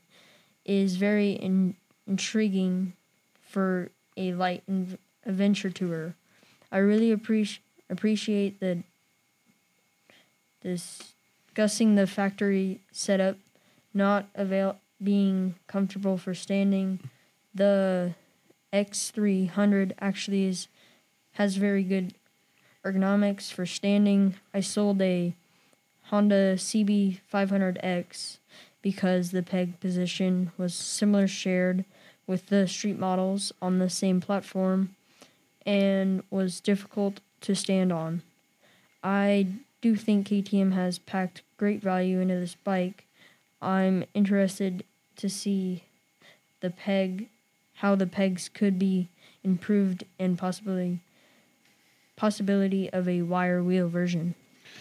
Yeah, so I think Zach and I are on the same page. Um, I actually have not ridden a Versys 300, and I was talking to one of the guys at Honda today if I had ridden a CB 500X, and I've ridden an older one. There's a newer, updated one, and and so now the gears are turning, and just like, hey, you guys should test this, and you guys should test that. Um, you know, it's it's all time. it's all it's all time, and you know, doing you know doing a good test, not just you know riding it down the tarmac and then you know coding off the specs for making another internet video. So we're we're working on things, and uh, we'll see where that goes. I it's funny because I when I saw the 390, I thought of the Versys. I really I really did, and uh, um, so I have a funny thing about that that you might see pretty soon. So, what does Ricky say? Um, great review. No, no, no. What what what what's Ricky's last name first? You got to say that out loud. Zekahara. Zakahara. Is, it, is there a C or is that a B? Zeb Zeka Zakahara. C. Yeah. There's an H at the end. Yeah. Okay, good. Go. Uh, great review, Jimmy. I'm curious with your thoughts. What your thoughts would be if you considered the bike from a different perspective. I, I will it the Asian versus American perspective as opposed to the beginner versus advanced perspe- perspective. As an American living working in Malaysia, Iraq, and Syria, I found in general there is m- far more commuting on motorcycles. Riding off road is often not a hobby, hobby, but the best or only way between point A and B. Incomes are typically typically lower, but the same bike costs more result more resulting in one motorcycle is often the equivalent to someone's commuter to work, vehicles vehicle for trip and toy for playing with on the weekends. So in that context, an American would consider the 690 Enduro a relative relatively Relatively. relatively rel reliable, trouble-free motorcycle, but it's a nightmare for anyone who depends on it for daily work and it is expecting to do a commute 6 days a week for at least 3 years and paid off Okay, I'm gonna I'm gonna I'm gonna kind of cut you there because I gotta I gotta process all that. That's a that's a very very good question. That's not such an American centric view of this bike, and it's something that you got to understand. We we called this in the video. We call this a world bike. This is you know KTM needs to sell a lot of these. They they want to sell a lot of these. That's why they've priced it that way. And when you just know a little bit about economics, which um, I don't know much. I'm gonna Matt. You need to chime in because you probably had to take an economics class in the last couple years. So so yeah. So when I when I jack this up, just you know start flapping your arms around and say, Jimmy, shut up. A little bit, so Right. So the idea is is if you can sell more of them, you can sell them at a lower price because your your small profits over a lot of these will become a big profit in the end. You know that's that's that's the idea. They're, KTM's not giving these away. That's not their job. They're trying to make some money. Uh, You got to understand this. And by having this this platform that has that, that's going all over the you know all over the world and sold in larger quantities at a lower price, they can sell a lot of them and make money. And then they're looking at it as like sort of like, hey, we're getting people on our brand. So there's even some. I don't want to call it loss leader because they're never going to sell anything for a loss, but they're just really attracting to people there. Because in other countries, like he points out, like they're not off road riders. Their roads are off road, so they want a bike that and those roads are beat. Some of them- beat. Yeah, I've I've ridden in other countries where we didn't ride on the road. We rode off the side of the road because the side of the road was better. better. it was at least consistently dirt. It wasn't just Yeah. massive potholes that would bend rims and break stuff. You know, so um, that's kind of a that that's a, that's that's an interesting point that they look at this this thing and like like we're looking at it, it's like oh the little 390 oh this little tiny bike. You know we're used to riding 1200s and 1290s and you know you know 1090s and this and in other countries like getting something more than a 50 or a 150 it's like he, he rides the 390 it's, it's a it's, it's a whole different class and level of bike. And then you know it's just the economics of stuff like that really you know kind of kind of pays off in the long run. So um i think that that you know when you start looking at that the, the the duty cycle of this bike like what it has to accomplish and stuff pretty pretty good. Our bike is spec'd a little bit different. I i i don't know because i haven't ridden the quote world version or whatever they have in australia and whatever they have in europe and whatever they have in india. It's it's a little bit different. Like i heard india and i think we have a question about it they have non-adjustable suspension. So they're doing other things that are cost-cutting ah, measures yeah. on on the bike to get it more affordable in that market because at, if, if it was whatever the conversion ratio at six grand was you know that could be someone's yearly income. You, you know it's like it's you, you don't you don't think about that over here. So so you know it has to do a lot of different a lot of different things. Our bike gets crash bars. I think that's one of the big changes that you see uh, and and the the U.S. bike also is tuned specifically for the market in the United States, and whether that's more a derivative of having to meet our emissions and sound requirements, or it's just you know they found they could you know make it run to a certain character. Um, that's you know who knows. That's something that they you know they discuss internally, but I think that um, yeah, it's it's definitely you know this bike has to meet a lot of uh, a lot of needs all over the world. So what's the next section of it? Since Bajaj is making Yeah, Logan. Right on. making this, I kind of, I was kind of hoping this might be a bike like a KLX 250 that you can put 2,000 mi- 20,000. 20,000 miles on a year for several years and change the oil every 10,000 miles or so as it as that is what the tens of thousands of Asians Asians want and expect. Any thoughts on how it might do in the long run? Well, you know what we were supposed to do today, Mark? Yeah. Uh, Instagram just kicked us off. We've been on for an hour on there. okay. well, it's just like what a waste of time. no. um, uh, what were we, we? What did I say we should do? Change the oil because we're we're at a thousand. Oh, I thought you changed it. No, I didn't change. so we're we're working on that thing, you know. So it's it's it it probably has its. I probably it probably got you know running its hundred or hundred and fifty miles. It was hundred miles, a little over hundred miles when KTM handed it to us. I'm sure they changed the oil in it once, which was you know more. So it's it's kind of been serviced. And I wanted to change the oil because the service is the service thing still on? Did it say ever say service on you? Uh, I, I, didn't see it. On. I don't know if I was able to turn that off or not, but it, it, there's a there's a thing on the computer that said service, and we probably should service it, you know, n- now.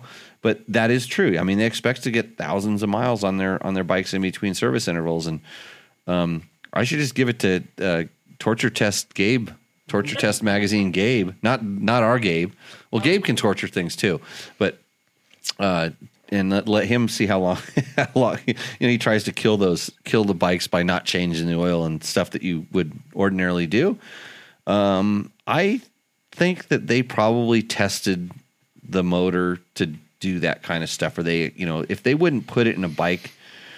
Um, that was expected to run and perform in these markets and not knowing that you know that these guys are going to run their bikes for that long between oil changes and stuff. Uh, so I think it's probably a little bit more and more durable than we maybe give it credit for. And but we're over here. We're used to changing our oil every six thousand miles or something, you know, on bikes ten thousand. I don't, I didn't, I haven't seen this the um, the owner's manual on it, so I can't really comment on that. But I don't think it's, uh, I don't think the oil changes are going to be that outrageous. I would say just run it. Um, Peter Sendit says one of the best reviews I've seen this far on this bike. At that price point, compared to the current competition, it's a home run for KTM. It should be noted to everyone that at KTM's official press release, they started that spoke wheel with will be an OEM aftermarket option. Of course, this is not currently standard, so figure that into your total cost when wanting the upgrade. Quick shifter is also not standard. Yeah. So uh, Peter actually, I think he was the first one that pointed out to us that the quick quick shifter was not standard. That was something that they kind of added, and it's it's literally they plug in the computer at the KTM sh- shop and they push a button and you get quick shifting. It's just a it's a feature that's built in, and that's like you know on cars these days and stuff. You can buy like a low line car. And you know if you know the right person, or you can go to the dealer and pay for an upgrade package. Just they plug it in, they go, dude, like that, and all of a sudden, all these new features pop up on your dashboard. It's, it's it's sitting in there. It's it's Yeah. features that they have, and that's that's what the quick shift is. And uh, what do we think about quick shift, Mark? Uh, well, I mean, it's uh, Bog. again, I've only had a couple hours on it, so I'll, I'm going to really put it to the test here. Yeah, no, no. It it it's funny because for us, I mean, we're all used to using the clutch and doing what we do with our wrist and shifting like we normally do, so it's not that big of a deal. I'll tell you when you start getting used to it, when you all of a sudden expect it, don't hop back on your KTM 350 and pull a quick shift. you know, your KTM 790 has quick shift. Don't hop on your 1090 and go, okay, quick shift. It may or may not work, and I don't think your transmission is going to be that happy with you after you get used to quick shift. Um, but uh, I, yeah, I think that that uh, the spoke wheels will be an OEM aftermarket option. I I'm pretty sure you'll see it in the aftermarket before you see it uh, on KTM Power Parts, but I I'm pretty sure they're they're thinking about it. You know, they they if they've done any market research at all, they will realize that a lot of these companies, uh, you, you know, they're they're when you buy these kind of bikes, you want to modify them and you want to grow with them and and stuff like that. Like there's crazy how many parts are sold for Honda CRF 250Ls. Like it's crazy. I've seen some. I know some people that make parts for those, and it's like, how do you make that many parts for a motorcycle? It probably Stamping them out in their machine. shouldn't shouldn't be shouldn't be modified that much, but people are buying them. So I think this is on the same on the same boat. Is it past your bedtime, Logan? No? No, because George says we should run the show to two hours, and uh, he says he's stuck at home, which he is, and uh, I agree with him. And I just like it that every comment starts out with one of the best reviews I've ever seen, um, one of the best, if not the best review. Uh, yeah, I'm. Yeah, keep keep going. Let's go. Adati Dojoidi. you want me to try that one? uh, at at Adija Dewey Jode. Dewey Jode. Yeah, that's it. Oh, Mark gets a shot. Yeah, Dewey Jody. Dewey Jody. Yeah. Please tell me which tires you've fitted on that machine. Kenda big blocks. Those are the tires. I put Kendas on that particular bike because I wanted a more aggressive off-road tire so we could ride in the dunes and stuff because I got really pissed off with the stock tires because I couldn't make it up this kind of this road past sand hill that I sent it on a few times and, and all I had to do was change the tires and I rode right over effortlessly. So tires do make a big difference because that's what's connecting you to the ground.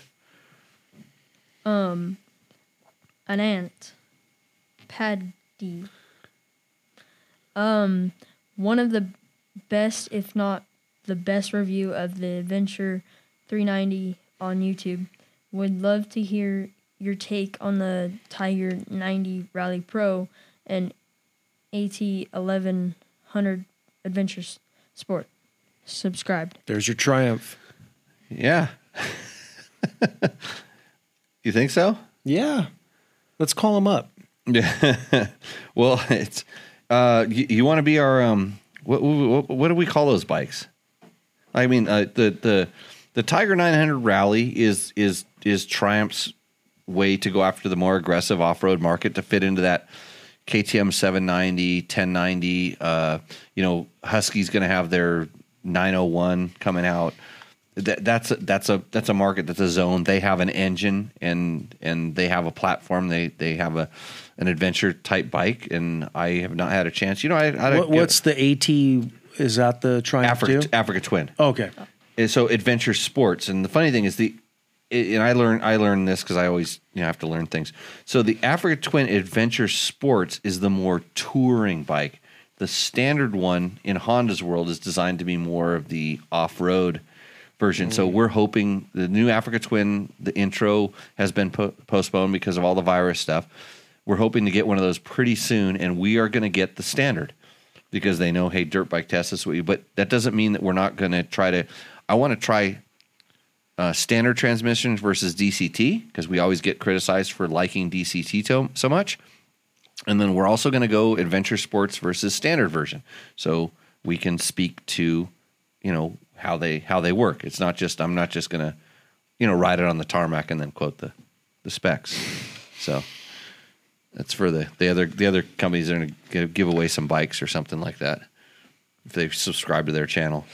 What's next, Logan? Um, John Fetcher, That Sis- sounds like a good old American name, huh? 62 year old stepping away from serious dirt biking, wanted to trailer to location, ride a BDR, and ride back to trailer. So BDR is backcountry discovery route.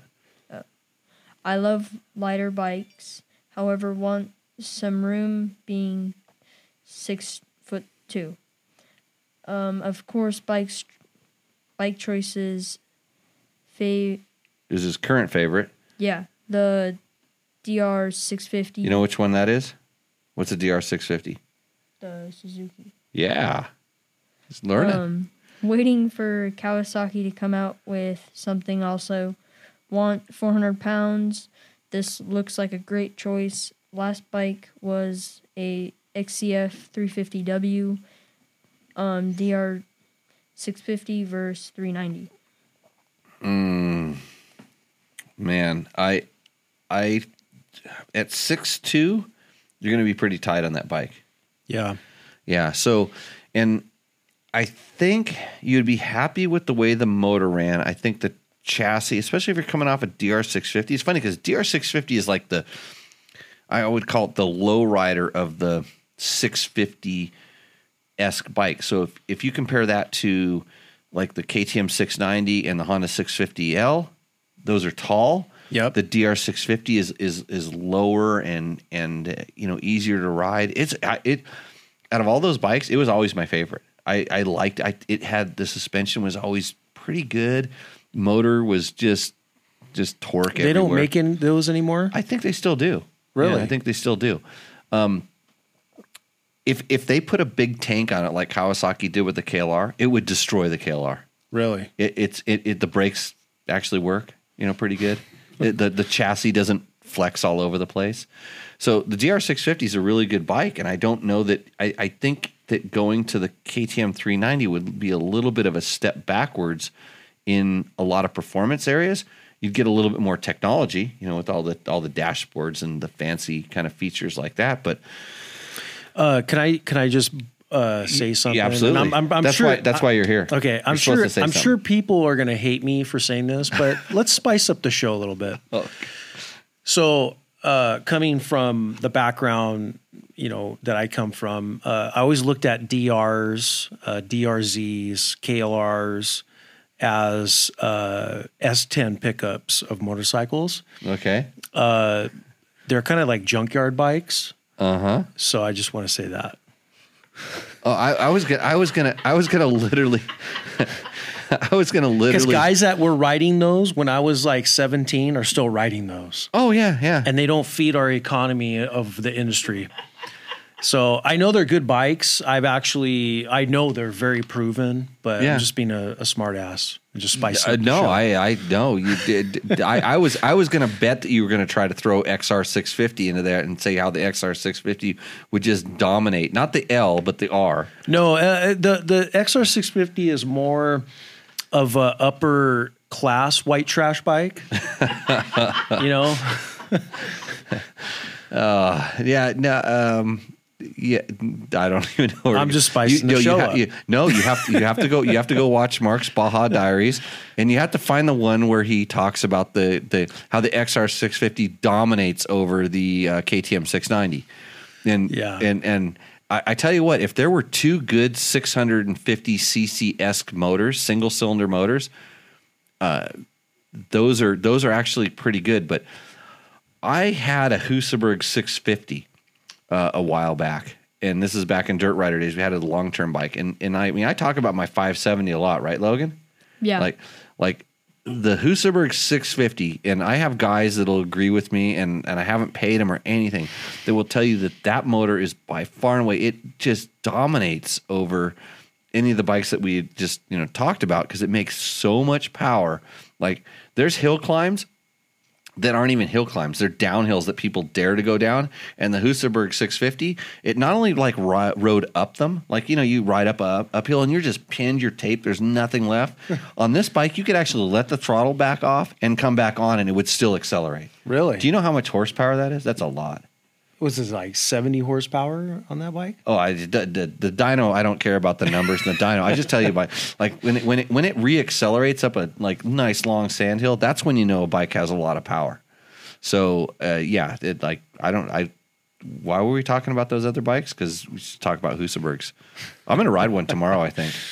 I, I'm I'm gonna go. I got a little little ride planned. It's not the traction really isn't worthy of taking the Husaberg out, but I there's some hills I want to climb and Take show care off. of those hills. It couldn't. We couldn't have a show without that, right, Logan? no. No. okay.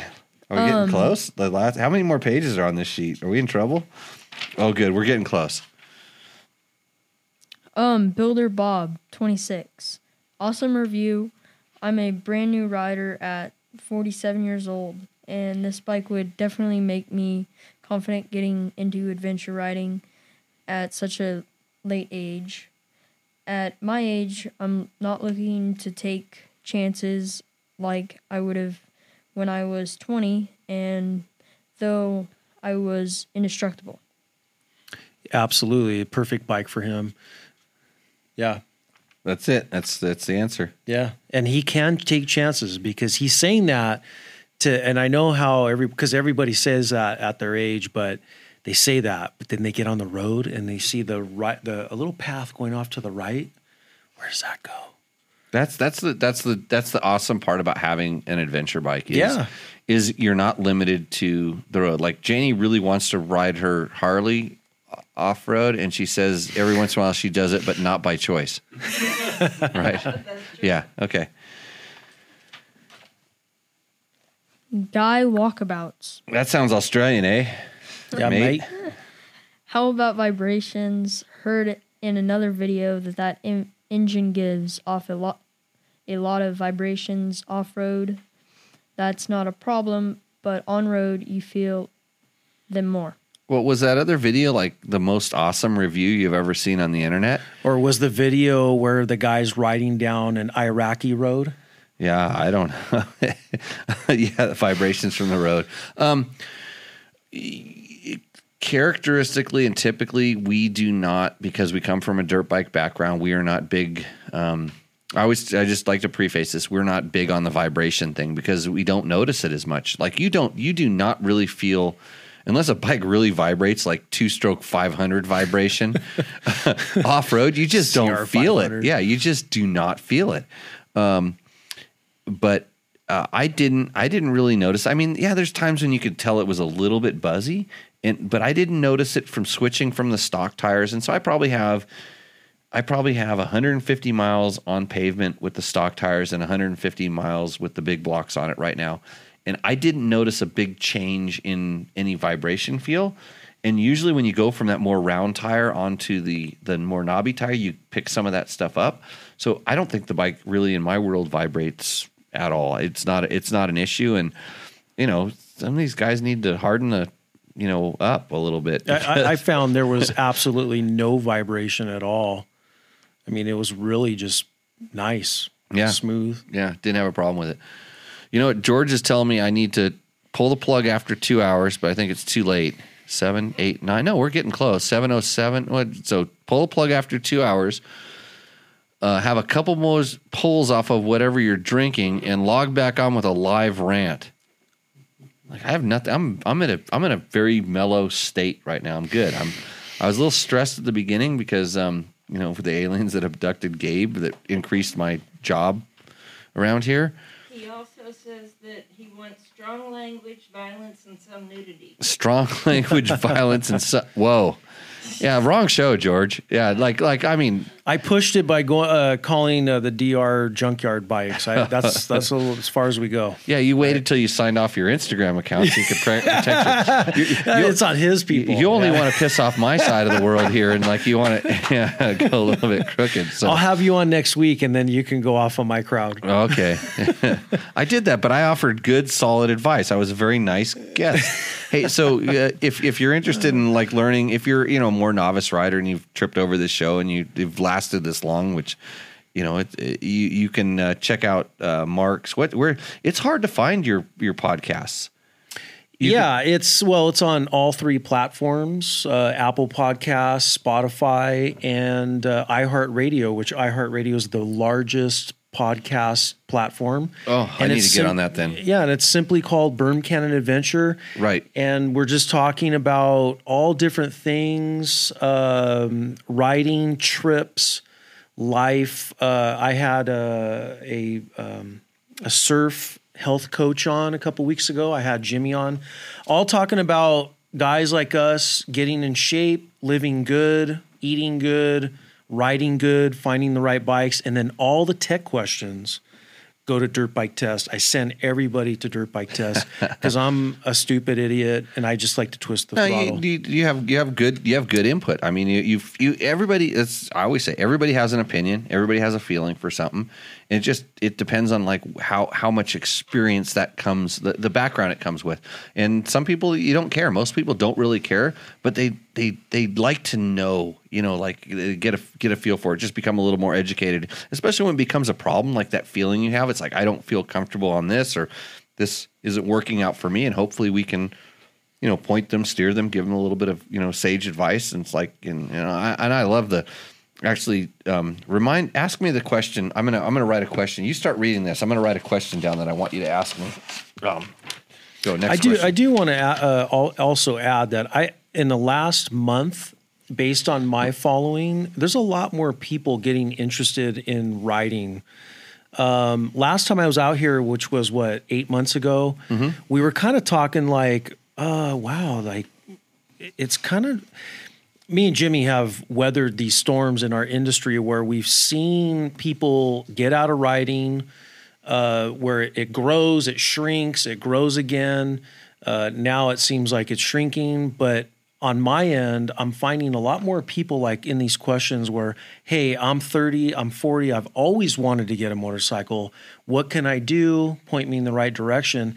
And that's really good to see uh, for the industry and in general. Uh, Yeah. You know, for people to buy a motorcycle and use a motorcycle to go see new places. Yeah, and that age group specifically, they they may have you know had some mini bike experience. You know, they may have been like Logan, where you know Logan's dad's going to kick him out of the house in three weeks, take all of his bikes, um, and then and then and then you're you're going to have to go, you know, start you know peeling roofing off the side of the house and you know you're going to work all day long no time to ride and you're just going to get in this rut out here it's likely you'll have three kids by the time you're 22 and then you don't have any money for dirt bikes. But when you get 40 and those kids are now out of the house Yeah. because you've kicked them out of the house because they were smarting off to you. Um, just like you did to your dad although you don't talk so that's kind of hard to smart off but you probably sent him a bad text whatever. Um, so now you're you're you're 42 and you're in the same position. It's like, man, I used to really like riding dirt bikes, and that was pretty cool. And I, I, Well, I used I- to like to race them, but racing's more expensive than a fifteen thousand dollar adventure bike. yeah. Logan likes racing. Yeah. Yeah, Yeah, that's expensive. You better be nice to your dad. You know, smarting off. I know he prep his mountain bikes. You should prep my mountain bikes. I got some bikes you could race too. so, anyways, is that enough of a rant for you, George? Just by the way, did I just go on a rant or tell you some like sage advice? Okay, well, back to the questions. Um, couple my, more. My guess, I the real kick in my pants is this is a four thousand dollar bike motorcycle, as is proceeded As it's Produced. produced. and sold in India with import and dealer markup. We are at over six thousand dollars. That's enough enough extra cash to buy a second motorcycle in India and give one to your friend to go riding with you. I didn't follow that a little bit. I, I I'm I. so Mike's saying that that it's a four thousand dollar bike that they mark up to six thousand, but uh, if you can get it for four thousand dollars, you have enough extra cash, or even if you get it at six thousand, you have enough extra cash to buy a friend and take them riding with you. So, um, not really sure about buying friends, uh, as I think that's what he's alluding to here. Maybe that's something you do in your country, Mike S. It's a kind of it's also an American name. No, where do you? Th- I'm not really sure. I I don't approve of buying friends. Um, just like I don't approve of buying uh, internet followers or whatever else is around there. But uh, yeah, I I have a lot of bikes. um, and I don't have that many friends to go riding with. So what does that say about me? Next question. Um, Pratham oh, that's a good one. Cha ch- cha cha yuhan cha yuhan Pratham cha yuhan. Hi Mr. Jimmy. That's spelled Um, with an I, by the way. Yeah, no why. Um, I'm from India. I'm also I also I'm also owned KTM Adventure 390, but I'm starting phase KTM lounge lunch. Each word one at a time because I know it's hard. This one is That's lounge? Just remember, can you speak Indian? No. Hindu? No? Well, he speaks English or enough to communicate. So he's smarter than you and me and Mark. So keep trying. Um, start phase KTM. Oh, launch.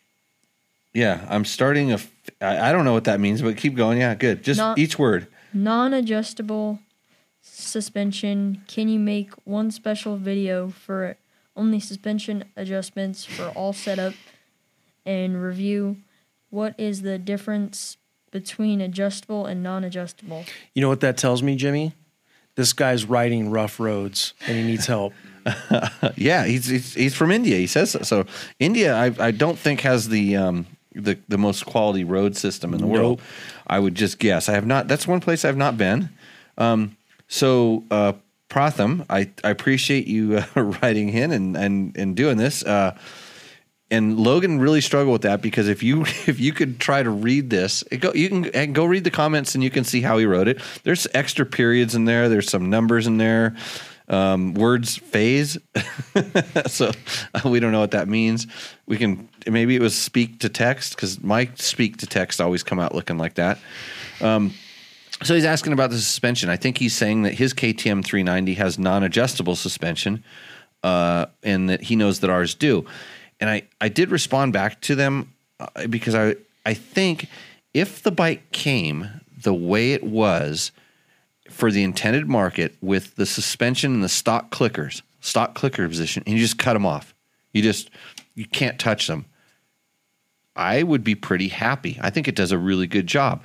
And I think for that market, for that level of rider who doesn't really know a lot about that stuff, it, it doesn't make a whole lot of difference. And if you never touched them and you didn't have the opportunity to touch them, kind of like on the Honda, you know, it's one of those things is like, yeah, I, I can modify it and I do this. And I think it, the KTM having it is more of like, hey, it's like them saying, hey, look at these extra features that we have that you don't get Right. on the other on the other bikes. It's like we have adjustable suspension.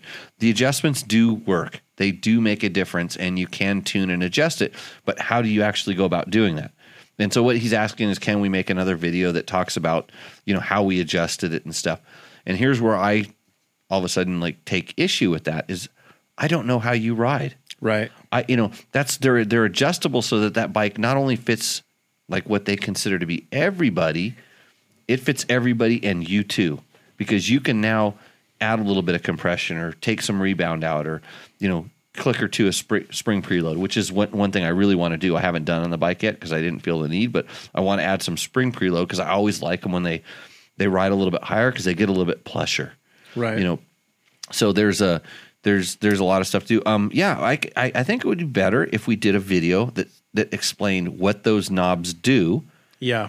and and say this does this and here's kind of the range you know it works in this range because sometimes the knobs they click 22 times and only 10 of those clicks really quote does anything I find it uh, a lot of people find suspension settings like rocket science. Uh, rocket science.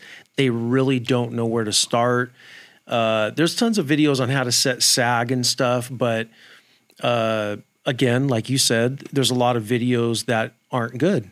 So maybe do a video on, you know, explaining what those clickers do and how they can better set up their KTM in India. Yeah, and and and, I'm I'm pretty sure that there'll be kits, you know, available with the you know you could switch out the cartridges because the external components are probably going to be largely the same. And I, I don't I, I would have to ride or see one of those bikes to comment specifically, and their standard setup may be completely different than what our quote standard setup is. I mean, they could set it up because they know it's going to be ridden with you know two a woman and a small child on the back because their bike also has an uh, there's a there's a thing where you can put a a cage over the rear wheel so your dress doesn't get caught in it, which isn't really a concern for me or Mark, but Logan, you know, when he when he gets a little bit older, you know, because transitioning, you know, is is interesting these days, and so. I- If that becomes a concern, we I can probably hook you up with um, somebody in India that can send you over that cage so your dress doesn't get caught in the spokes. Or when you have your two or three children in the next few months and you can't afford a real car and you have to have your whole family riding around in your motorcycle to get to the the quickie mart in Pahrump, you know, that's the way things work. So always thinking about those things. Are we done with questions, Logan? Yeah. You did a good job tonight. Those are some tough ones. Is this the longest tech talk ever? I think we might be going on that, but it's in lockdown and people have nothing else to do. Um, so, True. I mean, I just torture them with this stuff. Uh, some people say this is America; we can do whatever we want. That's right. Um, hey, uh, Let's I, talk about that. Liberties. Hey, we're no no politics. Oh, on this sorry, show. sorry, sorry. You, you drug me into politics on on the other podcast that I do with you. Uh, I tried to get you uh, triggered, but you you stayed calm. Yeah. you stayed calm. No, I'm trying to trying to be safe here. I, I want to thank everybody for joining us. I want to thank all the people that help us out, um, especially Klim, uh, Good Gear, um, DDC Racing, Delaney Driving Components. If you need a sprocket, go check those things out. Um, you got to check out Berm Cannon stuff. If you are like, if you're watching this show, you are bored on the internet right now. Uh, he's got some pretty cool stuff. He has a very relaxing voice too. Sometimes some of his things, if you're, if you're looking for something to like, you know, really kind of taper the mood down, your dream of adventure bikes, you might slip right into a dream of doing a really awesome adventure bike ride in the places he's gone. I want to thank Mark for coming out. And You're welcome. uh, yeah, uh, and he, you know, he, he, like I said, when you have free dirt bikes to offer, um, then you get friends and stuff like that. Like, Absolutely. but Logan, you're not phased at all by the dirt bikes. I'm like, hey, let's go ride, and you're like, mm, maybe, thanks, sort of. So, but mountain bikes, we're game on, right? Yeah. Yeah. what kind of mountain bike do you got? Um, Cannondale. Oh, Yeah. fancy. Yeah. So Okay. um, I just want everybody to know, just in case anybody uh, is curious, I did kick Logan's ass on the on the mountain bike on the last yes, climb. he did. But going downhill, I have a, I have a lot to work on. You got a downhill bike, cross country, or all mountain? Um, Enduro, which is pretty close to an all mountain. Okay. Yeah. Yeah, You guys got mountain bike trails out here? Oh, really good. Yeah, really good. Okay, wait. I, they- I'm, I didn't ask you that, Jimmy, because I know what's good for you, which is like gnarly no, rock shale. No, no, no. I, I know. I'm a, I'm a nov- I'm a, I'm literally a novice mountain bike rider. Yeah. Uh, Are the trails smooth and nice, or are they They're little rock, little rocky. No, Okay. oh, maintain and like like engineered. Like the trails out here are well. So we have two groups of engineers. We have a there's in in Vegas. they have an incredible group of of uh, uh, trail enthusiasts that go out and really work on and develop and design.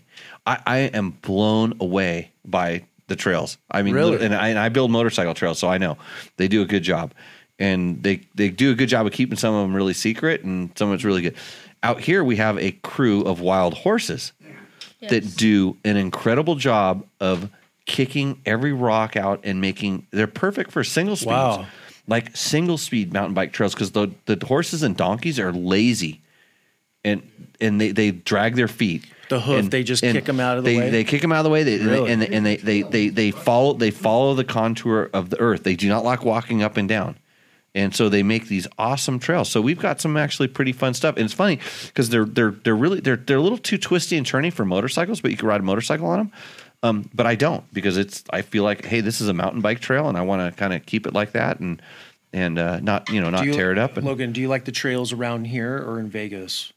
Both. Both. Yeah, Yeah. they're they're they're different. Yeah, Mm. but it's good. You know, it depends on what kind of workout you want. But um, if it's uphill, I'm gonna I'm gonna crush you until Yes. until you give me a heart attack. But if it's downhill, I gotta. we got- I, I'm never going any faster downhill. I'm bad at that. Logan, when you uh, get your dad, you guys should go do the Downieville Classic in Northern California. It's a two-hour downhill mountain bike race. I didn't turn my phone It's- off. George is it's trying pretty to call awesome. me on my phone. Yeah, he just messaged me. Oh, what's he? What's he want me to Yeah, shut up? you don't climb. You just. He wants you to stretch Oh, your legs, right over the hill. Yeah. Yeah. I can't believe I didn't turn my phone off. That's like the first thing. So, anyways, this show is is kind of wrapping up. We're running out of uh, running out of energy here. It's like George Noory. Let's keep going till four. Well, we we did talk about aliens, and we are in Pahrump. and uh, yeah, that would be Art Bell is what you're really going after here. That that is literally not too far down the street here. This is where this is Really? where really good radio is produced here in Pahrump, the Valley of the Dirt People. Huh. It's it's for late night Is listening. it that way over that that where mountain range? where where? Oh well, I t- you didn't make it to where I told you to ride today. no, I got scared. I got. Yeah. He says he says Area 51's over that mountain range. I got It's close. true. Yeah. I told him, I said, when you sit up on the top of the hill, it's really simple. You sit up on the top of the hill, and if you look out to the north, that's aliens. And if you turn around and you look back to the south, that's prostitutes. So I was sitting up there with this really famous motorcycle racer named Daniel LaPorte, and uh, he, he looked both ways and he said, I believe in prostitutes.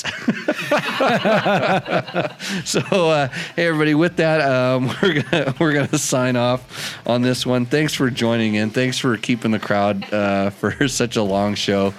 Um, maybe we'll stretch this show out for two hours if we have good questions and stuff, and we can pick a topic. I know we have some uh, some interesting stuff coming up, bikes to test. So we will. Uh, what, what are we gonna do, Logan?